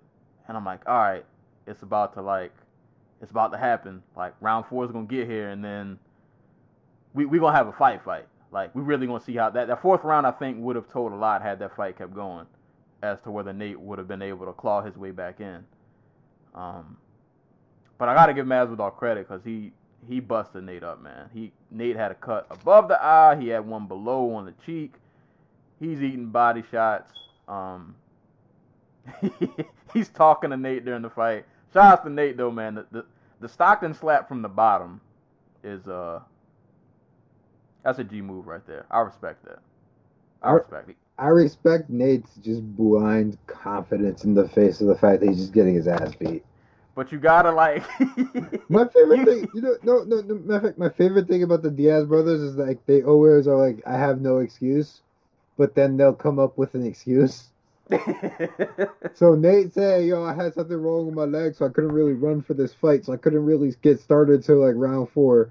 After the fight gets stopped after round three, it's just peak Diaz, and I fucking love it. Hey man, I believe him. I, I believe him. It was just doing Yoel Romero, like just like okay, I'm just gonna wait till the third round to start fighting. Yeah, it, it, it's wild to see though. Like you, you saw when they were exchanging, just like Nate's a good volume boxer, but in terms of like just like technique and athleticism, Masvidal was about one, two, three steps ahead, and it was just. It was beautiful to watch. I'm not gonna lie. Masvidal has really been. It's as somebody who's been watching Masvidal for for a while now. Like Masvidal is like he, he's a super like O G. Like he's been around this game for a long time. He's fought a lot of great fighters. Um, like back in the Strikeforce days, even predating Strikeforce. Like this dude fought Rafael Assunção in Alaska. Right. Like. Masvidal, man, just go go go look at Masvidal's record, man. He has been out here, like he's really been out here for a long time, man. So it, it is uh, it's it's pretty dope to see him finally kind of kind of like hit his stride. Um, that's crazy. Like you look at his record, man. I forgot. I forget. Forgot he did fight in Bellator, man. Which Rodrigo Dam, Toby Amata, Luis Palomino, K J Nunes, Gilbert Melendez, Tim Means. Kobalov, Michael uh, Chiesa, Pat Healy, James Krause, Cesar Ferreira. He's fought just a lot of Bendo, Lorenz Larkin. Like, this man's been out here for a long time, man. Just, it's finally like, it seems like it's all kind of, kind I, I, of like coming together. The funniest fucking part of this whole entire uh, card was the, the, the pre-tape thing, the documentary style stuff they were doing between fights. Hmm. Where Jorge Masvidal was like, damn, like he was like, I was, I was losing all these split decisions, and like I had to sit down and reevaluate my career, and was like, damn, I got, I should just start finishing people, and then they just started working. Hey man, hey, and I mean like, and I've said that before. Some of his past performances, like there are other fights where he's lost, where he probably should have won. Like he'll start off really great, and then he'll just kind of coast. And he'll he'll make fights closer than probably what they should be. But lately, he's been like, nah, we, we not doing that no more. Like, if I'm going to get you out of here, I'm going to get you out of here. Um, I, I, I will... Hmm. Yeah, so I, I got to be a little... I have to be not sensitive, but I have to use the right words when I approach this topic. How much of that is just him fighting dudes who are just willing to get punched in the face? Like, don't get me wrong, dude hits like a fucking truck at one seventy, but like, Nate Diaz is a dude who historically will let you punch him in the face. Right. Ben Askren is a walking punching bag. Like, I guess, I guess Askren, Darren he's Till... A little, he's a little whack-a-mole arcade game. Like, yeah. and, and Darren Till, like, don't get me wrong, very good fighter, but like he also only had like one trick at one seventy, and we'll get to him at like middleweight, but at one seventy he was basically just a forward moving left hand, and it's not like it didn't work. He hit Masvidal, it just Masvidal got back up because Till really doesn't have any of the skills, or didn't, I guess. But like, he got straight up played by Stephen Thompson. Um, the threat of Maia taking him down was enough to like nullify him in that fight, like with his pressure. And like, I guess you could say Cowboy, but like even Cowboy is like, if somebody, if you can get Cowboy to have a, a boxing match instead of a kickboxing match, he's pretty hittable. So like, I'm curious, you know? Yeah. But, but don't get me wrong. I'm I'm loving the I'm yeah, lo- I'm loving the results. the uh the results here. either way, man, they, they're lining him up. He's knocking him down. Yeah. Um. Nah, man. Yeah, he he's uh he's good, man. He's really he's really good. And as far as the stoppage, man, like I, I try to be fair about things like this. I'll, I I try to try to see both sides. Um. And I and I'll say in in in minor defense of the stoppage. Uh, when I rewatched the fight this morning, um, I didn't realize how deep the cut was. The one that was above his eye. Yeah. Unless that was like a Photoshop picture I saw. Man, that's all scar tissue, man. Yeah. It, it was a pretty, it was a deep cut. And then you, you couple that with... um. He was getting, like those first two rounds were ten eight rounds. Yeah, he, he was getting, he, he was getting blasted. Albeit he had small minor moments, it, it it wasn't like he wasn't trying to fight back. He was getting blasted. So, like, I, I, I get it. I, a little bit, I get it. But also on the same token, considering the nature of the cut, I thought his cutman did a pretty halfway decent job of, like, patching it up between rounds. Um, and it wasn't... He was getting beat up, but it wasn't to the point where it's like, okay, he's not gonna, like, there's nothing else. Like I said, in that third round, he I saw minor glimpses, like, all right, combinations are starting to come together a little more. And if you know Nate Diaz, it's like, he he can keep this pace for five rounds. Masvidal, we, we gotta we gotta see if he can can keep this up. So it's like, if you know the history of the fighter, it's kind of like, come on, man, like. It would have been different if they would have stopped it after, like, he ate, like, a vicious combination and he was, like, leaking all over the place. Right. But it's like you went through the whole motion of, like, all right, we end the round, we clean up the cut, we at the top of the fourth round, everybody's ready to go, let's go, let's do it, and then you stop it. And it's like, come on, man. Like, every time we come to New York, y'all got to do something. Y'all got to do something extra. And it's like, why, why do we bring M M A here again? Like, we should have left y'all alone. Like, we really should have just... It really was a sign, man. All all the, the hard fights and battles they had to go through to get M M A legalized in New York, that was a sign that we just shouldn't have been there. That should have just been the one state that we just like, you know what? Y'all cool and all. We love Madison Square Garden, but we just gonna have to... I don't know, man. It just really sucks, because it was an awesome performance from Masvidal, and... As you saw, like, he didn't want to win like that. No, nobody wants to see a. a it, it it made the B M F thing just kind of like. Eh. Of course, it's how the B M F t- uh, title right. is won. Like, come on, man, y'all y'all are just. New York, New York, New York, man. New York. All right, chill out. No, no, no. Keep going. It's like, what are y'all doing out there, man? Like, God. I mean, that's some bad athletic commitment. Texas be wilding, too, sometimes. I think it's Texas. It was Texas. I feel like they're the other one that's kind of like... Well, Texas is the complete opposite. They'll fucking let you fight with, like, a heart, like, palpitations or whatever. Right. It's like, between them two, it's like, come on, man. Y'all are... Every time we come here, it's like, y'all just...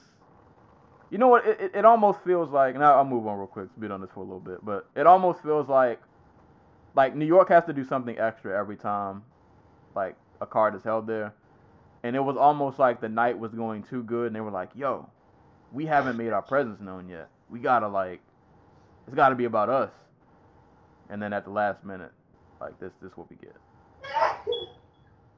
but, yep, either way, Uh, Masvidal won via T K O, uh, via doctor stoppage.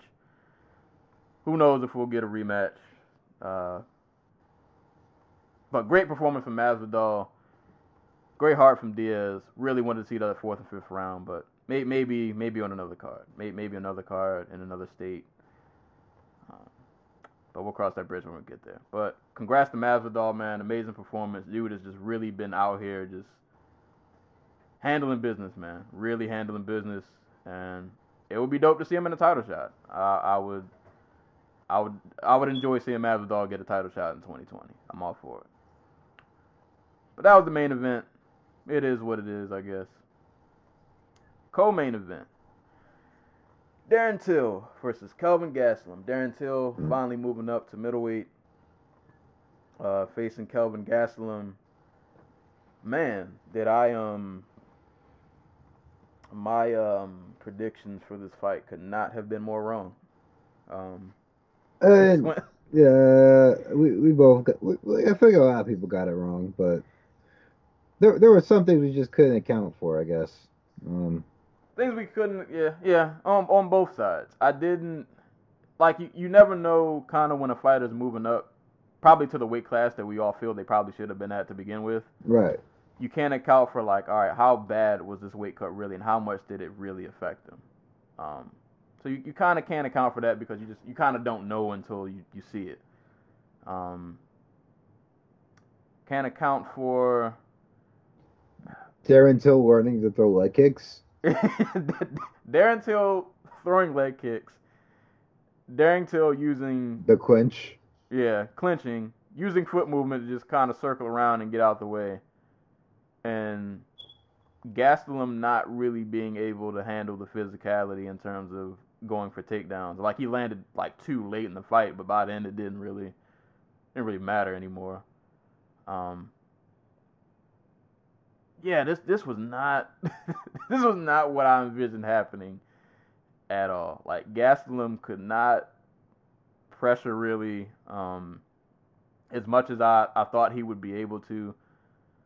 I don't think there was ever really a point, like, I feel like there's a point in every Gastelum fight where he lands like a vicious three piece and he either knocks you out or he's able to, like, turn the tide of the fight. And that, like, never happened this entire fight.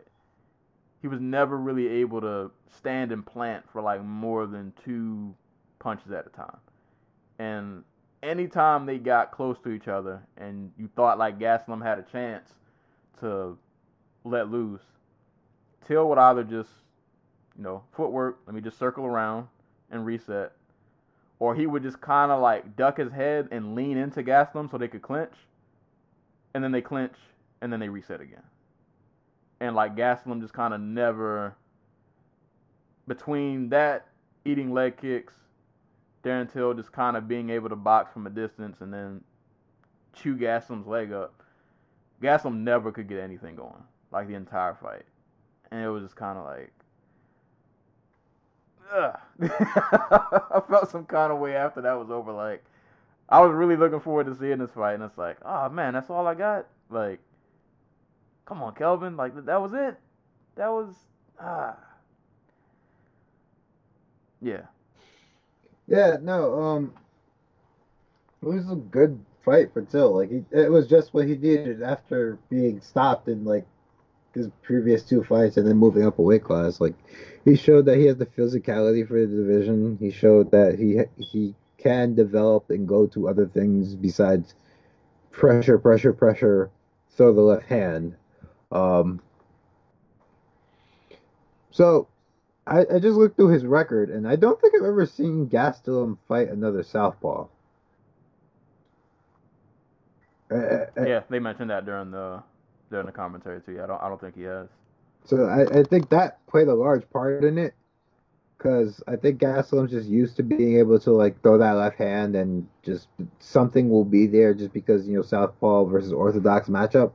All right. So, having Till circle into, uh, circle away from Gastelum's power hand for the entirety of the fight probably really just threw him the fuck off. Um. So, hmm, there's a bunch of different factors, but just, this is a big win for um Till. Like, he just beat the number four dude at middleweight. And he looked good. And he looked, he looked he looked pretty solid. Yeah. Um, I don't. Hmm. I was, gonna, I, was, uh, I was about to say I don't know if that works against, like, the guys above him, but, like. Yeah, uh, that was gonna be my next point. As good as he looked, um, and I, I was happy to, I was just happy to see him have some kind of volume, because we've seen other fights where it's just like you spend a lot of time just waiting for Till to just do something. Yeah. He just doesn't do anything. But, like, he, he was he was pretty he, he was semi active this fight. A lot of lot of leg kicks. Um, this he, was, he was throwing some decent combinations. This was the most, like, a, like, He, he's won decisions before, but this is most like a I can win a decision fight I've seen from Till, where it's like, okay, there's like a method. He's not just landing repeatedly and like not trying to get the finish. He's actually like scoring, right? And, you know, doing things um, not intelligently, but like, you know, he's building towards a decision win as opposed to just falling into one because he can't stop his opponent. And it was like a it was a, a well-rounded performance. Like you, you saw leg kicks, you saw clinch work. He he gave you he gave you more than I think we've just seen in some of his other his other outings, which was good to see. But yeah, I, I was thinking after the fight, like, could I see this performance working against like Acosta or like uh just anybody else who pro- who wouldn't struggle as much with his physicality or like his range? Could I see this performance getting him more victories? And I'm, I'm not sure. Um, I'm I'm not sure. Yeah. But he's still pretty good. Mm. I'm not gonna discount him. He's still pretty good. And if you come in and you beat the number four guy, like, you kind of gotta respect it. Like, I, I can't really. No, you can't. I, I, can't take anything away from him, but. I'm I'm starting to I see why his team wanted Gastelum so badly as their first fight at one eighty-five, because if that's the game plan they were going to employ, that it was perfect for Gastelum.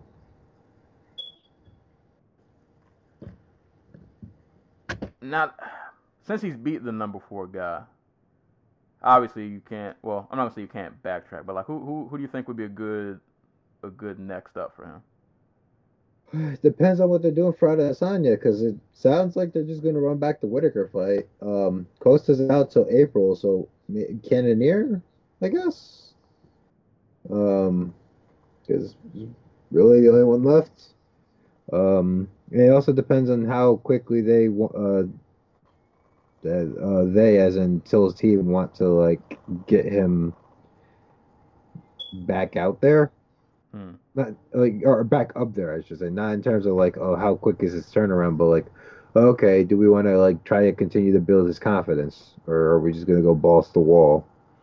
Um, but yeah, like Cannoniers or Yoel Romero, because they're the only two people in the top five that uh are not do have no claims at like a title shot or are not. Probably in the running for a title shot right now. I like the I like the Cannonier fight because I, I feel like once you if you beat the number four guy, at that point you're pretty much just kind of in with the Wolves. Yep. Kind of like off principle, like we we can't really backtrack you anymore. Um, I mean, and that's the risk you take when you, you know, you fight a, a top guy like right off the bat coming into a new division. But um, yeah, I, I wouldn't mind the Cannonier fight. I, I think that would be uh, that would be a good matchup. But um, no, good, good, good, solid performance from Till. Um, I think he probably answered some people's question at one eighty-five as regards to like how how would he look. Um, I, I think we can probably comfortably say that the cut to one seventy probably was affecting his performance somewhat. Um, but I, I saw some additional wrinkles in his game that I like. So shout out to Darren Till. Oh, um, real quick before we move on, how this was a split decision. Um.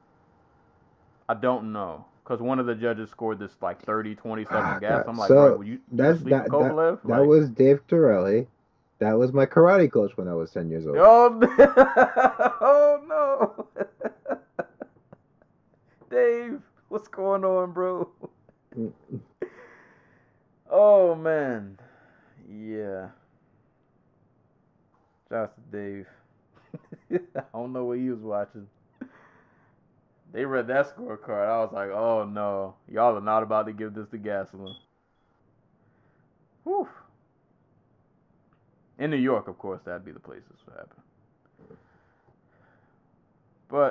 happen. But moving on. Stephen Wonderboy Thompson versus Vicente Luque. Uh, what, what were your impressions on this fight?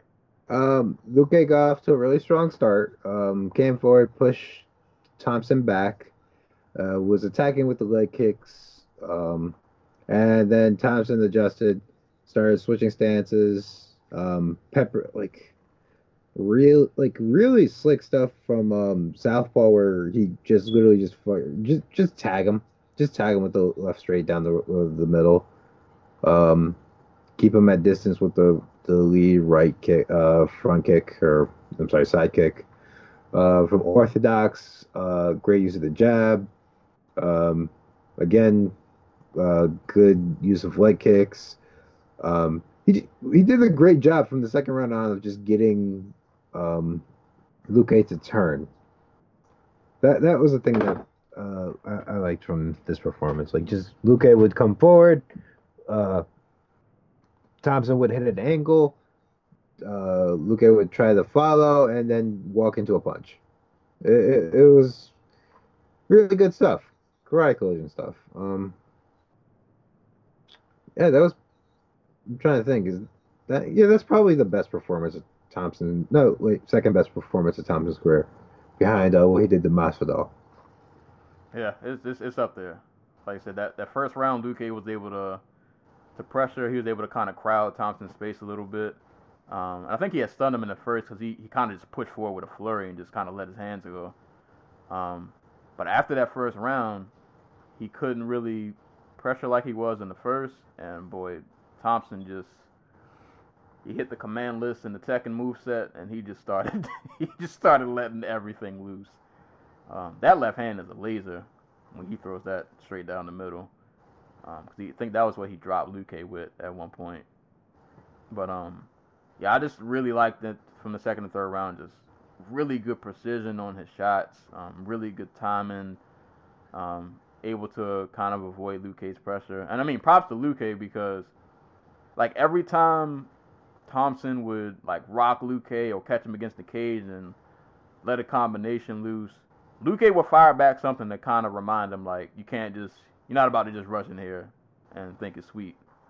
Um, I don't know how Luque survived because he, he was eating some shots, boy. He was, he was taking a lot of, like, just really ridiculously hard pinpoint hits, and he was just still, still out there just winging it. Um... Nah, man, Thompson, looked, he looked really sharp, man. Just like I said, really good precision, good good footwork in the second and third round. Love the side kick that just kind of put Luque down, even though it wasn't like a vicious side kick. But, like, he's really just fun to watch when he's just kind of, like, operating at, like, peak level. Dude, just he, he's really, really fun to watch. Um, but shouts to both, man. Like I said, probably one of, one of the boys' best performances. Good to see him just show that he's he ain't done yet. Yeah, he had a little rough patch, but he, he's still a really good fighter. Like, you're not about to just come in here and just kind of bully him around. Wouldn't mind seeing him in a couple of more of those, like, kind of violent weight, welterweight fights. Yeah, get him in there with the leech. Right. get, get him in there with the leeches of the world, the Nico Prices, the Jeff Neals. Like, there, there's still guys in that, like, kind of mid-tier Uh, welterweight who, who who still need to fight a big name, and uh, I think Wonderboy would be a good match for. Conversely, if they, they do want to get him um, somebody in the top ten, may I suggest Ponzinibbio or mm. or or R D A? Mm, I like the R D A. I like the R D A. I forgot, is Ponzi injured? He was supposed to fight um, Robbie Lawler at U F C two forty-five, but he is injured. Yes. I like I like the R D A fight. I think that would, that would be fun. There are a lot of there are a lot of good matchups for for, for Wonderboy after this. Um, but nah, man, just really, if you would just want to see what some beautiful just beautiful striking looks like, just watch that fight, man. Wonderboy, he he's just, he's really fun to watch. Um, but Stephen Wonderboy Thompson got the unanimous decision victory over Vicente Luque. Heavyweights, man. Moving on down, Derek Lewis versus Bogoy Ivanov. We told y'all, all, all this, we tell us every every Derek Lewis fight. When they, they, they every time Bogoy took Lewis down, they would be like, oh man, Bogoy's got this legit Sambo and submission, submissions. I'm like, y'all don't know Derek Lewis, do y'all? De- Derek Lewis. Oh, Derek man. Lewis wills things into existence. When Derek Lewis gets taken down, when he finally decides that it's time to get back up, it's just time to get back up, and there's nothing you can do. There's no technique that can stop it. He's just going to get back up. That's it. That's all there is to it. And that happened on, like, three separate occasions. Goy got him down early in the first, took him down. Probably less than a minute later, where there he's back up. Uh, he just he just wills it into existence, and there's there's nothing you can do about it. But um, props to Blagoy, because, like, Derek Lewis, what what round did he K O um Volkov in? Was that the last round? Third round, yes. And that was a fight where he was getting savagely beaten on. Probably was gassed beyond belief, and still managed to just clean Volkov's clock in the third round. So I can only imagine how hard Derek Lewis hits when he's in the first round, and he hasn't been, like, completely gassed out. And he's hitting Blagoy with uppercuts, you know, that power right hand that he likes to throw. And somehow Blagoy is still, like, alive, and still, like, fighting back, after eating, like, a, a pretty good, a pretty good number of those. Dude was just still there. Um, what the heck? Like, I'm trying to remember the Alexander Volkov fight, because that's the only other dude, that's the only dude who's knocked Blagoy out. And I want to say it was, like, a shot to, like, the, the side of the head. Because that's what it takes, like, to, like, right below the ear. That's what it's going to take to knock this dude out, because he ate everything that Derek Lewis threw. Yeah. That's got to be kind of demoralized. I know, like, Derek Lewis, you, he he he's well aware of how hard he hits, and it's like, bruh, like, how are you still? Why are you still here? Like, why why are you still here? Um, it it was a pretty for a heavyweight fight. I was thoroughly entertained. Like, you would get moments where there was not a lot going on. They're either, like, clinching or Blagoy's trying to take him down, but your your fut- your efforts are futile. I, you, you mere mortal. I will say, Derek Lewis looked like he was in better shape than we've seen before. Yeah, he was a little, he was a little leaner. He was definitely a little, a little leaner. Um, and that's that's good to see. Like, this, I guess you could say, late in his career, that he's kind of maybe maybe taking that side of the, the game a little more seriously in terms of coming in in, in good shape. Um, better shape. Yeah, better shape. Hopefully, hopefully that helped with that bad back he got. Hopefully. Yeah, like. Yeah, alleviate some of that that stress. But, um, nah, man, for a heavyweight fight, I, I was thoroughly, thoroughly entertained. Like, I got I got some heavy hits. I got Derek Lewis just getting up whenever he wanted to get up. Uh, Blagoy landed some, some pretty good shots also. It, it was a, it was a fun, it was a fun heavyweight outing. I I, I enjoyed it. Yeah. Oh, yeah, it was a fun fight. Fun fight. Um, oh, God. I'd be cool with, uh, depending on, you know, how he's feeling, Derek Lewis filling in for uh, Walt Harris against Overeem. Because mm. there there are some shenanigans to be had there.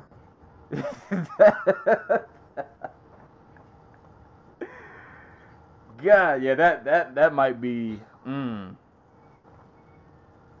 I feel like that fight would make me laugh, cry, and piss me off all within the span of, like, five minutes. Like, I I would go through every range of emotion watching Overeem and Lewis. Hey, man, book it. I'm I'm for it. I like that. I like that idea. Um, but Derek Lewis won split decision over Blagoy Ivanov. Rounding out the main card, Kevin Lee versus Gregor Gillespie. Uh, thoughts? Concerns? um, what you got for this fight?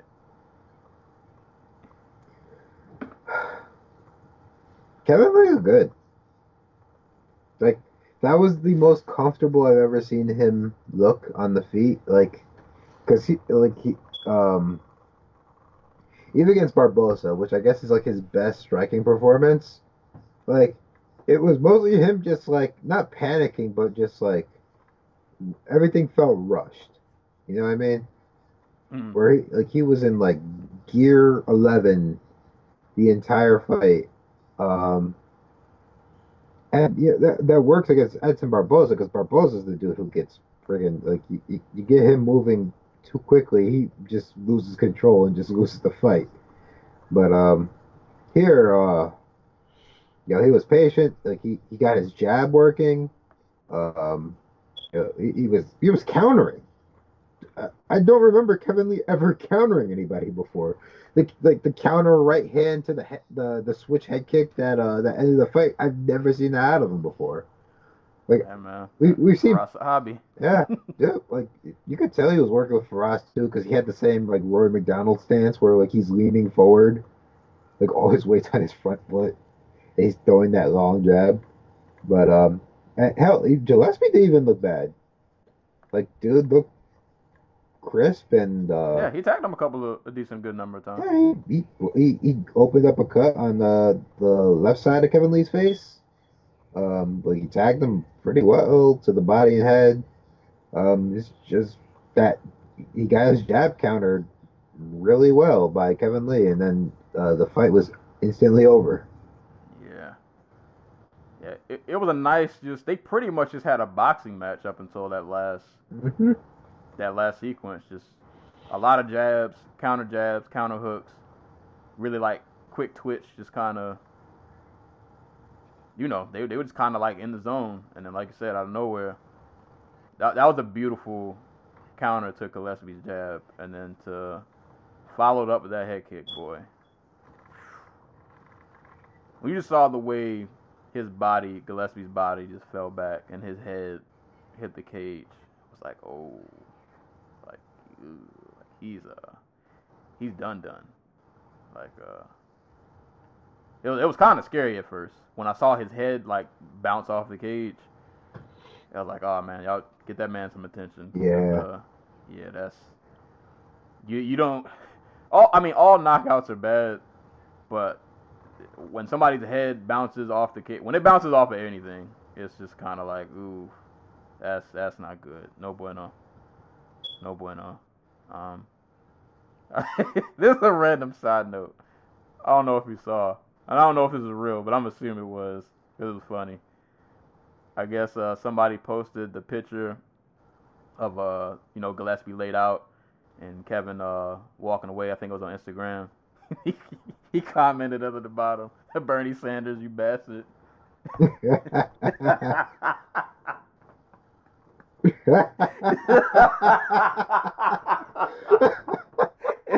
And for those who don't know, Gregor Gillespie is a, uh, from what I heard, I didn't know this until like a day or two ago, apparently an avid Trump supporter. Didn't know that.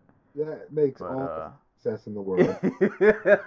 uh, so, uh, uh, he did that for the burn, I guess. But, um, feel the burn, motherfucker. Right. But nah, man. Um, I, I like the new Kevin Lee. He looks, fo- he's, he's focused. Yeah, yeah. You know what I, I didn't realize either? I feel like we've seen him fight a ton. And I didn't I didn't it didn't hit me until yesterday, like, oh, he's still only twenty-seven. Yeah. Like, he still got time to really like put this all together. And it, it him hopefully hopefully we see more of this, uh this this move to TriStar like paying off with Faraz. But this probably was like the perfect time. Like He made it, um, he's fought in a lot of great competition, as you do at lightweight and welterweight. Um, he's been in a lot of tough fights, lost some really tough fights. So he, he's kind of gotten, a lot of guys his age don't have that experience that he does in terms of like consistently fighting like that high level of competition all the time. So this this might have been, this might be perfect timing for him going to Faraz and him kind of like making adjustments to his game. Um, I, I think we, like like more than any damage he's taking, because he hasn't taken too much damage. I don't think like it's not like the uh, the the Ferguson Iaquinta and like R D A fights where like oh I got he got his ass beat from start to finish. So like the the worst he's taken thus far has been the Santos fight where he got knocked out. Um, so it, like it's just a confidence thing. Essentially, it's just a confidence thing, but like, it, this is, like I, I, if I was worried about him for anything, it would be, okay, uh, not only did I get a title shot and lost by getting submitted from a position I'm supposed to be strongest in, but I, I made all these improvements and lost and rematched the dude I, who I had a close fight with and lost again. And then I tried to move up and weight and then lost again, I guess, to a guy who has lost like his last three fights to dudes who have a, ser- a similar stylistic um, approach as me. You know what I mean? So, yeah. so like, my my worry was for him, like, okay, you know, all these losses are just going to shock his confidence or drain his confidence, and like, he, that's probably the most important thing you can have about yourself as a fighter. Like, if you're not confident in what you're doing, like, you're gonna lose. Like, you're not gonna be able to pull that trigger. And for us, was able to turn around for him. So I'm happy for him. Yeah, man. I'm I'm looking forward to. I'm looking forward to seeing him keep improve. And even though Gillespie lost, I want to see more of these. These lightweights on the rise get these kind of fights. Um, yeah. we, we need to see where some of these guys are at. And even though Gillespie lost, like, up until he got K O'd, like you said, he, he still looked pretty good. Um, so I want to see more of those guys get these these kind of fights. Um, nah, man, really good performance from Kevin Lee. Uh, I, I hope the, the the move to TriStar continues to pay off. Um, like I said, at, at only twenty-seven, he, he still got a lot left in the tank. Still got plenty more. Plenty, plenty more left in him, and I, I hope it works out, man. He, he looked, he looked really good. I, I like what I saw, and that throw, throw, throw that in there for uh, an honorable mention on, on the list of K Os of the year. Uh, I that yeah, that was whoosh. Yeah, get that. Yeah, he needed milk after that one, boy. Yeah, yikes. But, death, just nothing but death. Ugh. Yeah, yeah. To, to the astral plane you go. But props to Kevin Lee, man. That was an amazing, that was, that was an amazing finish. Um, so that was the main card. So moving on, like I said, changing things around a little bit. Uh, we're gonna call this segment the prelim spotlight. Um, I'll read the results of all the prelims, but we're not gonna dive into them. But um, it's each of us can pick like one or two prelims briefly that uh, we just want to highlight and talk about. Um, Probably terrible because I didn't actually pick mine, so I'm just kind of looking through to see what. Because this whole card was good, man. Like, yeah, there's not a fight on here that you probably, you should skip. Like, they they yeah. were all good. Yeah, this was this is one of those cards that you do actually need to watch every fight. But if I'm gonna highlight two prelims to pick, um, I'm gonna pick uh, Edmund Shabazian versus Brad Tavares, and I'm highlighting this fight because I wasn't I wasn't like completely sold sold on Shabazian. And there's a part of me that kind of still isn't, but... Understandably so, because he, he's been outside the first round once. Right. And... But but but also, I, I kind of have to give him props, because I didn't think he would kind of walk through Tavares like this. I, I I thought this would be one of those fights that he, he maybe would win, but he would probably have to work for it a little bit. Um, But nah. He kind of... He got a that that that um that left kind of like pawing jab and then hiding the head kick behind it. Mm-hmm. That finish was whoosh. That was that was beautiful. He um, learned that from Edmund Taverdian. And that's a whole nother conversation. Like, and you know what's crazy? Like, as much as I don't want to give Edmund any credit, he has been with Shabazian since like day one. Since he was ten. Yeah, so it's kind of like, I know we feel how we feel about uh Dude, about old boy. Maybe he's like Virgil Hunter, where like only the fighters he's been with since day one are the ones he like can actually coach and like make decent. But if Edmund Taverdian manages to get a second U F C champion, tying like Andre Pedinares for number of U F C champions that he's trained. That is... Like, he... Yeah. Wait, would he have one more than Faraz Sahabi? Because who else is Sahabi have besides, uh, besides G S P?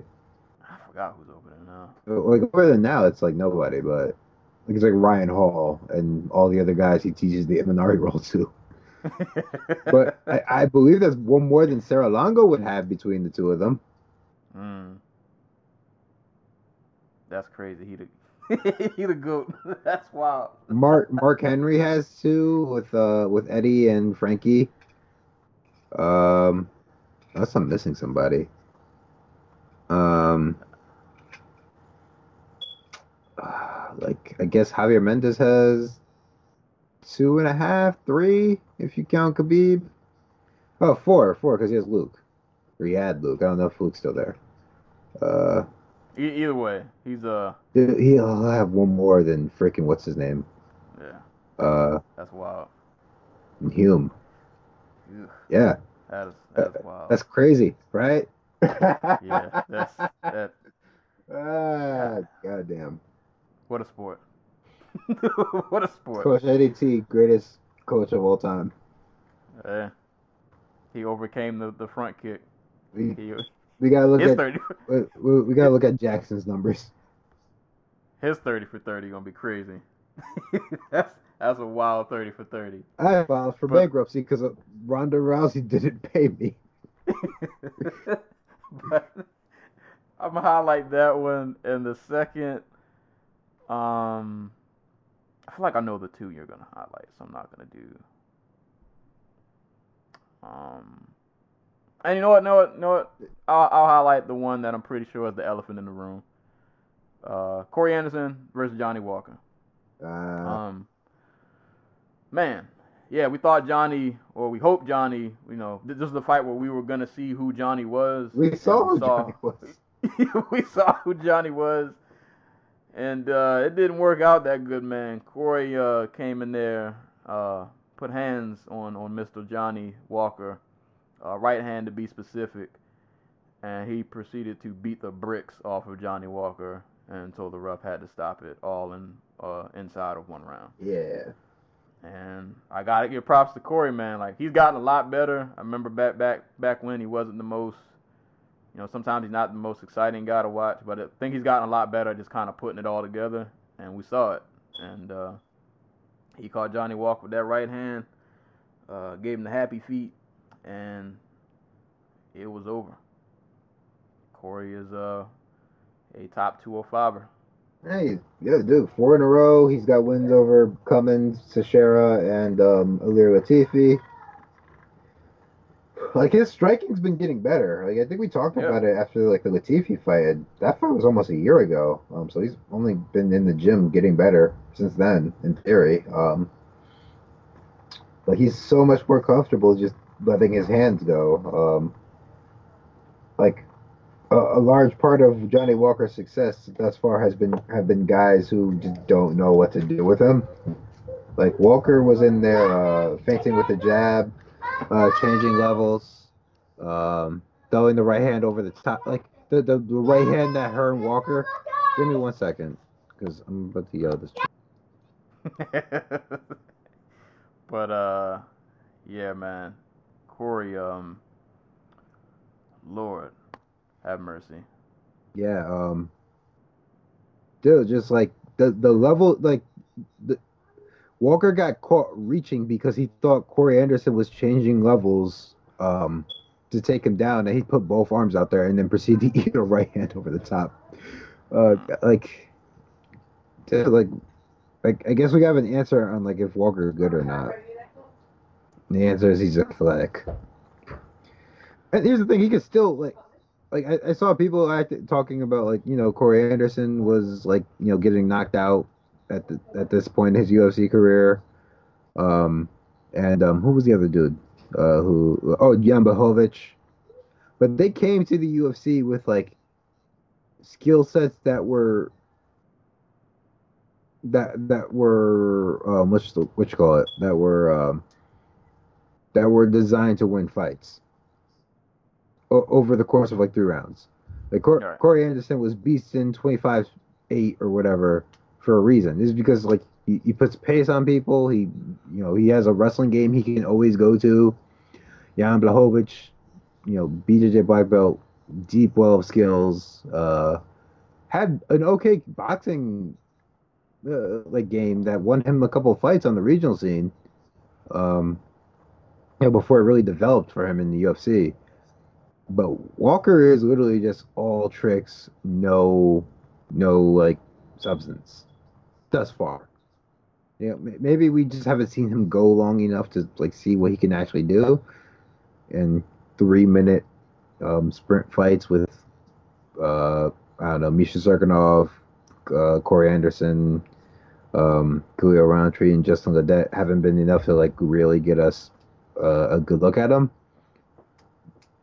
But if he doesn't develop like an actual game, I don't know what like his like I, I like what's to stop this from happening again.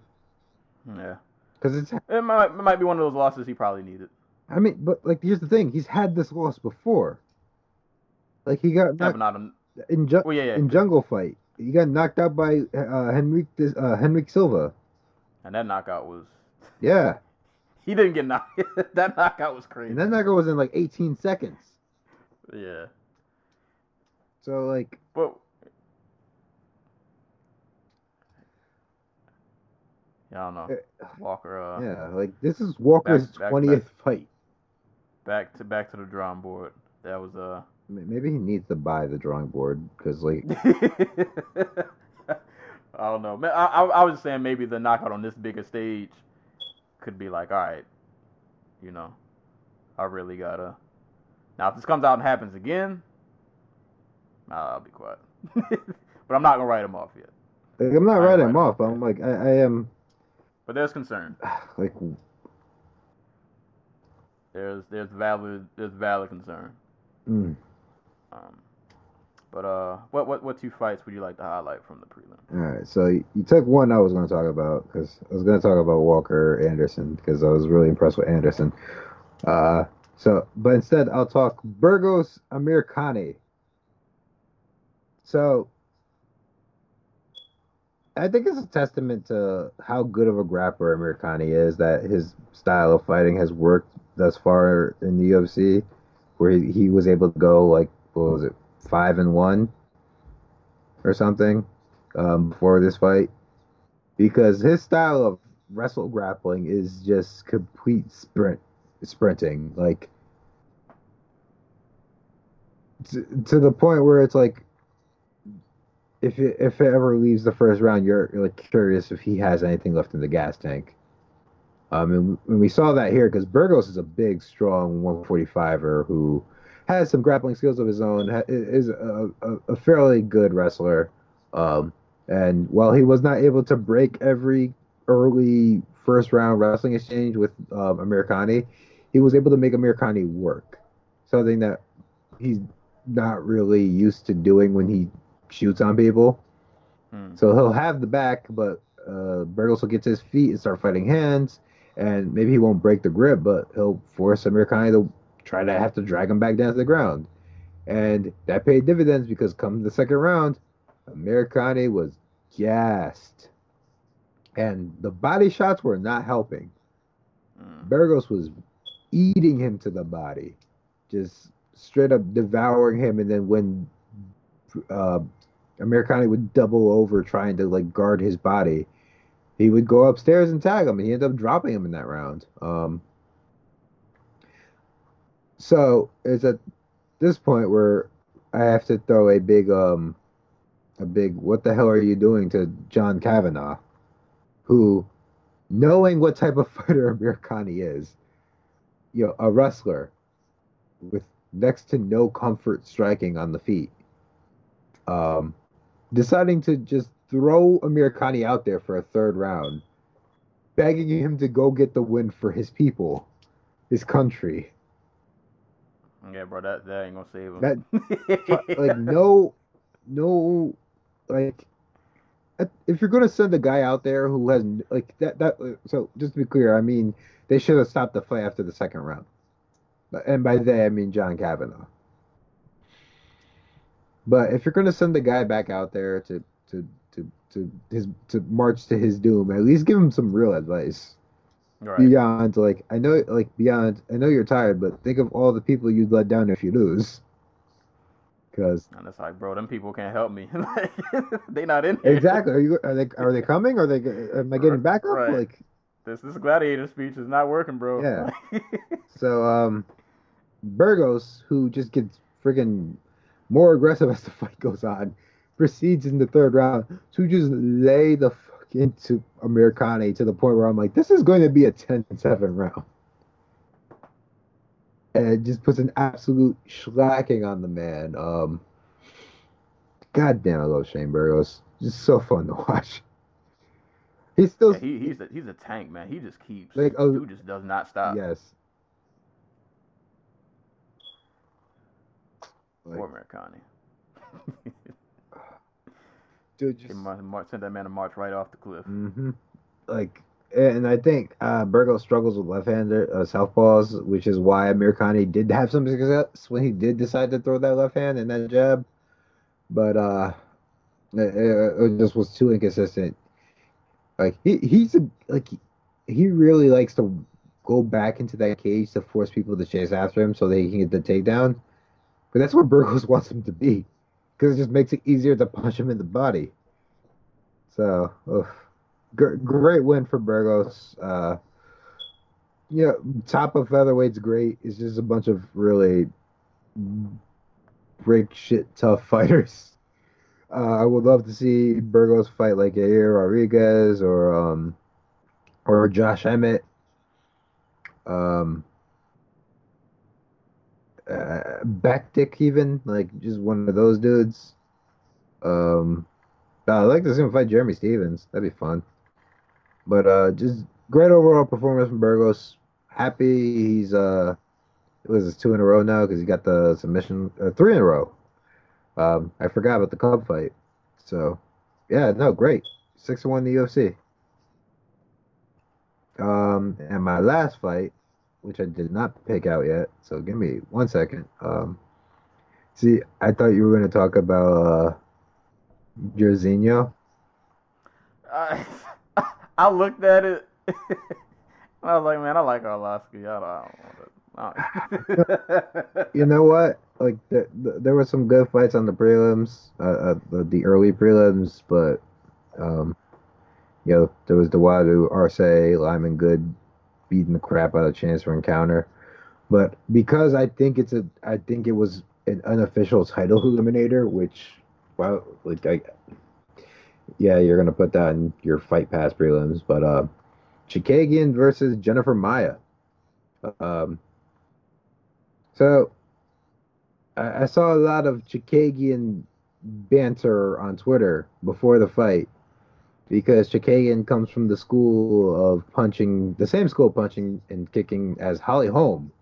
Where they are very loud and like to punch air. But... I will give Chikagian credit. Over her last two fights, she has been more willing to, not just more willing, she's been sitting down on her punches. She is, try, like not. I'm not going to say trying to hurt people, but she is being more aggressive with her combinations. She's being, uh, she's sitting less on her bicycle, trying to get away from people. And she is trying to put hands on people. And I will give her credit for that, because, you know, It, it, once you have a stigma attached to you, it's kind of hard to shake it. Um, so credit to her for that. Um, she gets she ends up picking up the unanimous decision win here over uh, Jennifer Maia, who kind of just struggled to get um, get a handle on Chikagian because of Chikagian's reach and footwork. Um, so props to Chikagian for the win. She's probably going to fight Valentina Shevchenko. Um, my guess would be as early as um, December. If they need Shevchenko, they need a title fight for, um, if they need a new main event for that Washington, D C card, or probably as late as February, because they like to keep Shevchenko busy. So, yeah. There we go. And just to recap all the results of the prelims. Uh, Corey Anderson knocked out Johnny Walker, round one. Uh, Shane Burgos, T K O, Makwan Amerikani in round three. Uh, Edmund Shabazian sent Brad Tavares to the next life in round one.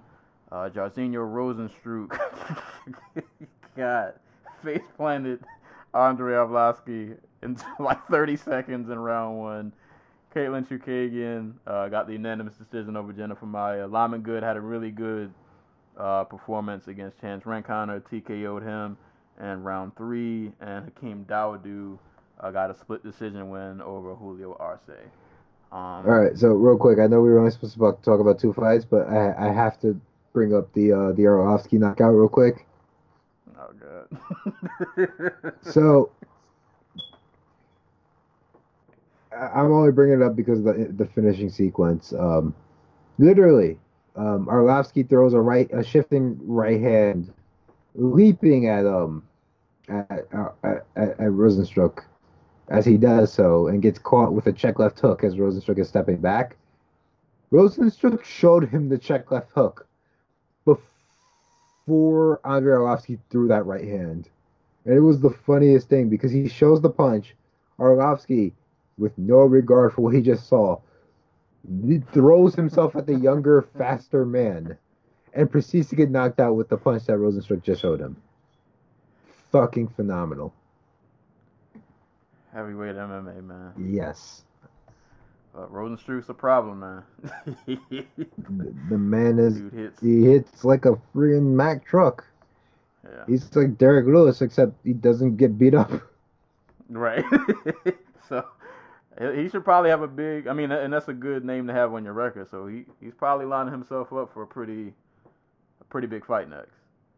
Um, man, yeah. Shout, shout out to Rosenstruck, R I P Arlovski.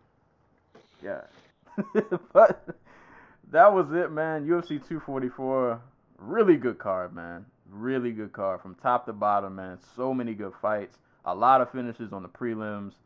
Um, it was an amazing card from top to bottom. It just really sucks the way the Diaz Diaz Masvidal fight just kind of ended. It just it kind of sucked the air out of everything.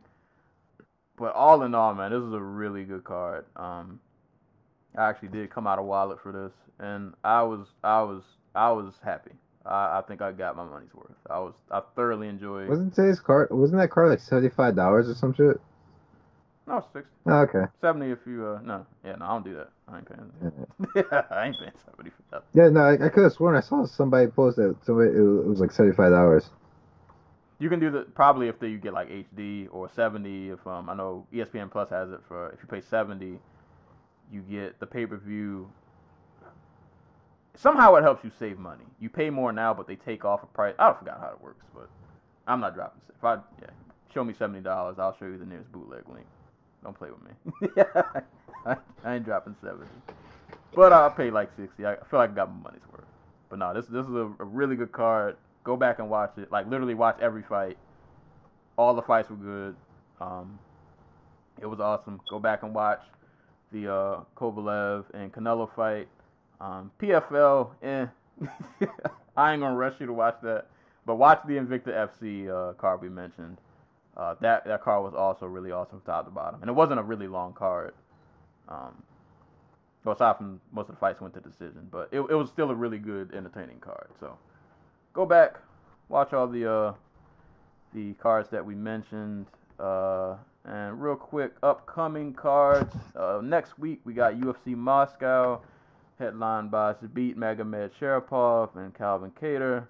Also on the card, Alexander Volkov versus Greg Hardy, Danny Roberts versus Zelim, Zelim Amayadev. I'm not even going to try to say this next. Why is Ed Herman on this card? Guys, Guys Murad Antigula versus Ed Herman, Anthony Rocco Martin, uh, Martin versus Razman Ameev. Um, what else we got on here? Uh, Kaba, Rustam Kabalov's on here against Sergey Kanjoko. Carl Roberson's on the card against Ro- Roman Kopylov. Uh, oh, Jessica Rose Clark versus Pandy Kianzad. It looks like a pretty decent card. Um, should be a good time. Yep. Definitely looking forward to the main event. That main event's gonna be gonna be some heat. Um, does Bellator Bellator got anything next week? Yes, they have a card featuring. What if I had it right oh, here? Oh yeah, John uh John Salter. John Salter and uh, Stinas. Costello Stinas? Is that how you say his name? Costello Van Stinas. Yes. King Mo is back. Hey. Against Andrew Capel. Tyrell Fortune's on the card against Azuna. Leslie Smith. Anyanwu. Yes, uh, yes, uh, Azuna Anyanu, Anyanwu, who is a U F C veteran of one fight, lost a split decision to Justin Ladet, and then they cut him. Uh. Yeah. Uh, Leslie Smith and Arlene Blenkow. Um, and on the prelims, you got Janae Harding versus Amanda Bell and Romero Khan. So, you know, this... And Jordan Young. And Jordan Young, there you go. Um, there was something else next week. Hold up. I'm not crazy. Uh, let me see. This is Moscow. Bellator. Oh, one. There we go. Joshua Pasio versus Rene Catalan. And Edward Fola-Yang versus Amar Sana. There you go. Oh, Stamp's on the card. No, Stamp. All right, there you go. Um, uh, also, we have boxing next week, Sensei. And do you know what that means? Oh. Yeah. Oh, yeah. Yeah. Yeah. yeah. Let's go. Let's go. Are you ready for... I don't even... I still don't know how to say his name. Is it? He's K S I. I don't care. K S I versus... Wait, which... Logan Paul.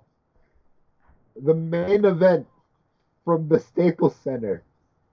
For a card also featuring former W B O, uh, oh, I'm sorry, current W B O super middleweight champion Billy Joe Saunders. How bad is your career going that you have to? Oh my God! Just, just um, from the rumor mill, I've heard that uh, they've had troubles actually selling out the Staples Center for the card um, because most of these people's fans are children. Wow. So, uh, I, I, I think they vastly overestimate how many like grown adults with actual money care. Yeah, they they had to know this. This should have been like they did the first one. It should have been a YouTube pay per view. Yeah. Yeah, yeah, because they would have made a, a ton of money. Yeah. But y'all, yeah, y'all, we I know y'all gonna judge us. Um, but we're talking about that fight. Oh, hell yeah. Yeah. Only because I, I think I speak for both of us. We don't have attachment to either of these gentlemen. It's it's This is purely a spectacle for us. I mean, I'm rooting for Kasai, or Kasai, or whatever the hell his name is. Oh, yeah, he's, he's the rapper. Yeah. Would be. I don't know what he is. I don't care. I just, I I mean, just want to see shenanigans. The, the other one, the other guy is, I don't know if he's the brother, or if he is the actual dude who, you know... Is, is like electrocuting rats and filming dead people's bodies and putting them on YouTube. I think that was him. I don't remember if it's not guilty by association. I haven't heard flattering things about either of the brothers, so I'm gonna assume both of them are kind of kind of trash. So this is a K S I podcast. Yeah. Nah, yeah, we're we're definitely talking that talking about that fight, breaking it down, giving you the play-by-play analysis. Um. So next week should be fun. But, uh, hey, yeah, that's what we got coming. Uh, no, oh. I'm sorry. Uh, we mentioned the joke fight. Well, I want to mention the serious fight because the man we both fear and respect is fighting this week. Uh, oddly enough, on Thursday, um, Naya Inoue. Ooh.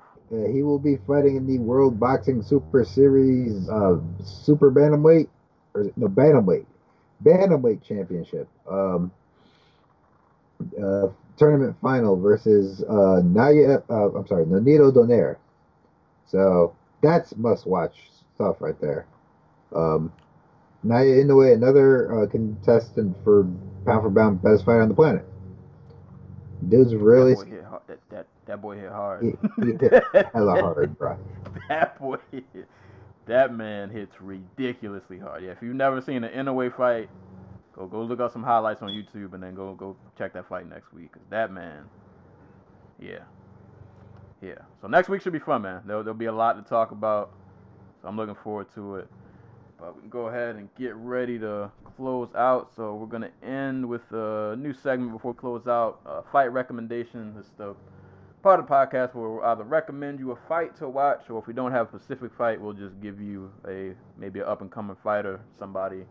Uh, Maybe you don't know about that you should keep an eye on. So the uh, fighter that I'm going to say, uh, I'm going to give you a fight to watch and just a guy you should keep an eye on. Um, hopefully I'm saying his name correctly. Uh, the gentleman's name is Saladin Parnas. It's S A L A H D I N E. Parnassi, spelled P A R N A S S E. Um, he is a twenty-one-year-old featherweight. Uh, he currently fights in K S W. The fight that I recommend you guys watch because it's on YouTube is uh, Saladin Parnassi versus Roman Szymanski. Uh, it was at K S W fifty-eight. Sorry, not fifty-eight, forty-eight. Um, that fight, I believe, is on YouTube. But at twenty-one, man, this kid's really good. Um, he has a lot of good upside. Really athletic. Um, really good striking. Um, I didn't get to see a ton of his ground game because I've only watched a few of his fights. But it, it looked solid enough. Um, to be at twenty-one, he looked really good. Um, his upcoming fight, which is going down actually in December at K S W fifty-two, um, he'll be facing Ivan Buchinger for, I think it's their vacant, oh, no, no, no, a lot. Um, Parnassi is the uh, interim featherweight champ. He's defending his interim title against Ivan Buchinger at K S W fifty-two. That's going down on December seventh. So K S W is uh, on D A Z N. So if you have D A Z N, uh, look up this kid. He's, for twenty-one years old, he's really good. I, I have to imagine that if he successfully wins his title and eventually fights the champ, you're going to see him either in a Bellator, in a U F C, or in a major, major organization. Kid is really, really good. Um, so that'll be my fight uh, recommendation. All right, so since we were gone for two weeks, so we didn't get to talk about this fight, um, this other, other World Boxing Super Series fight. But uh, the uh, the junior welterweight uh, tournament came to a close with a fight between Regis Prohaïs uh, and Josh Taylor from Scotland. Um, and that was one hell of a fight. Taylor had one of his eyes closed and still managed to take out a decision. Um, it was a fantastic fight of the year, contender worthy fight. Go give it a watch.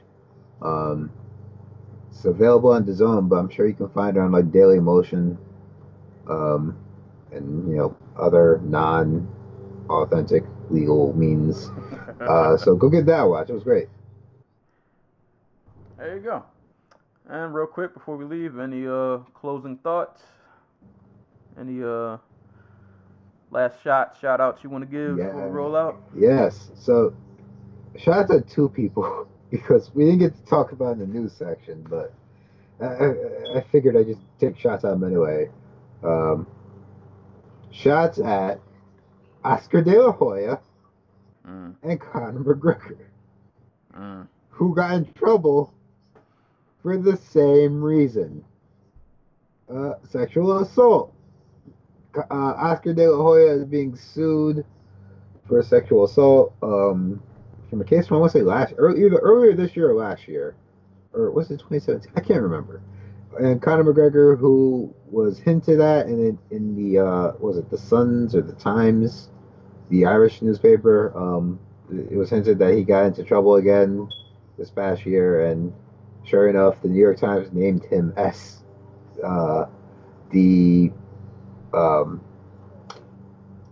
the uh, the what's the suspect in a yet another sexual assault case, the second in less than a year. So, shots at them.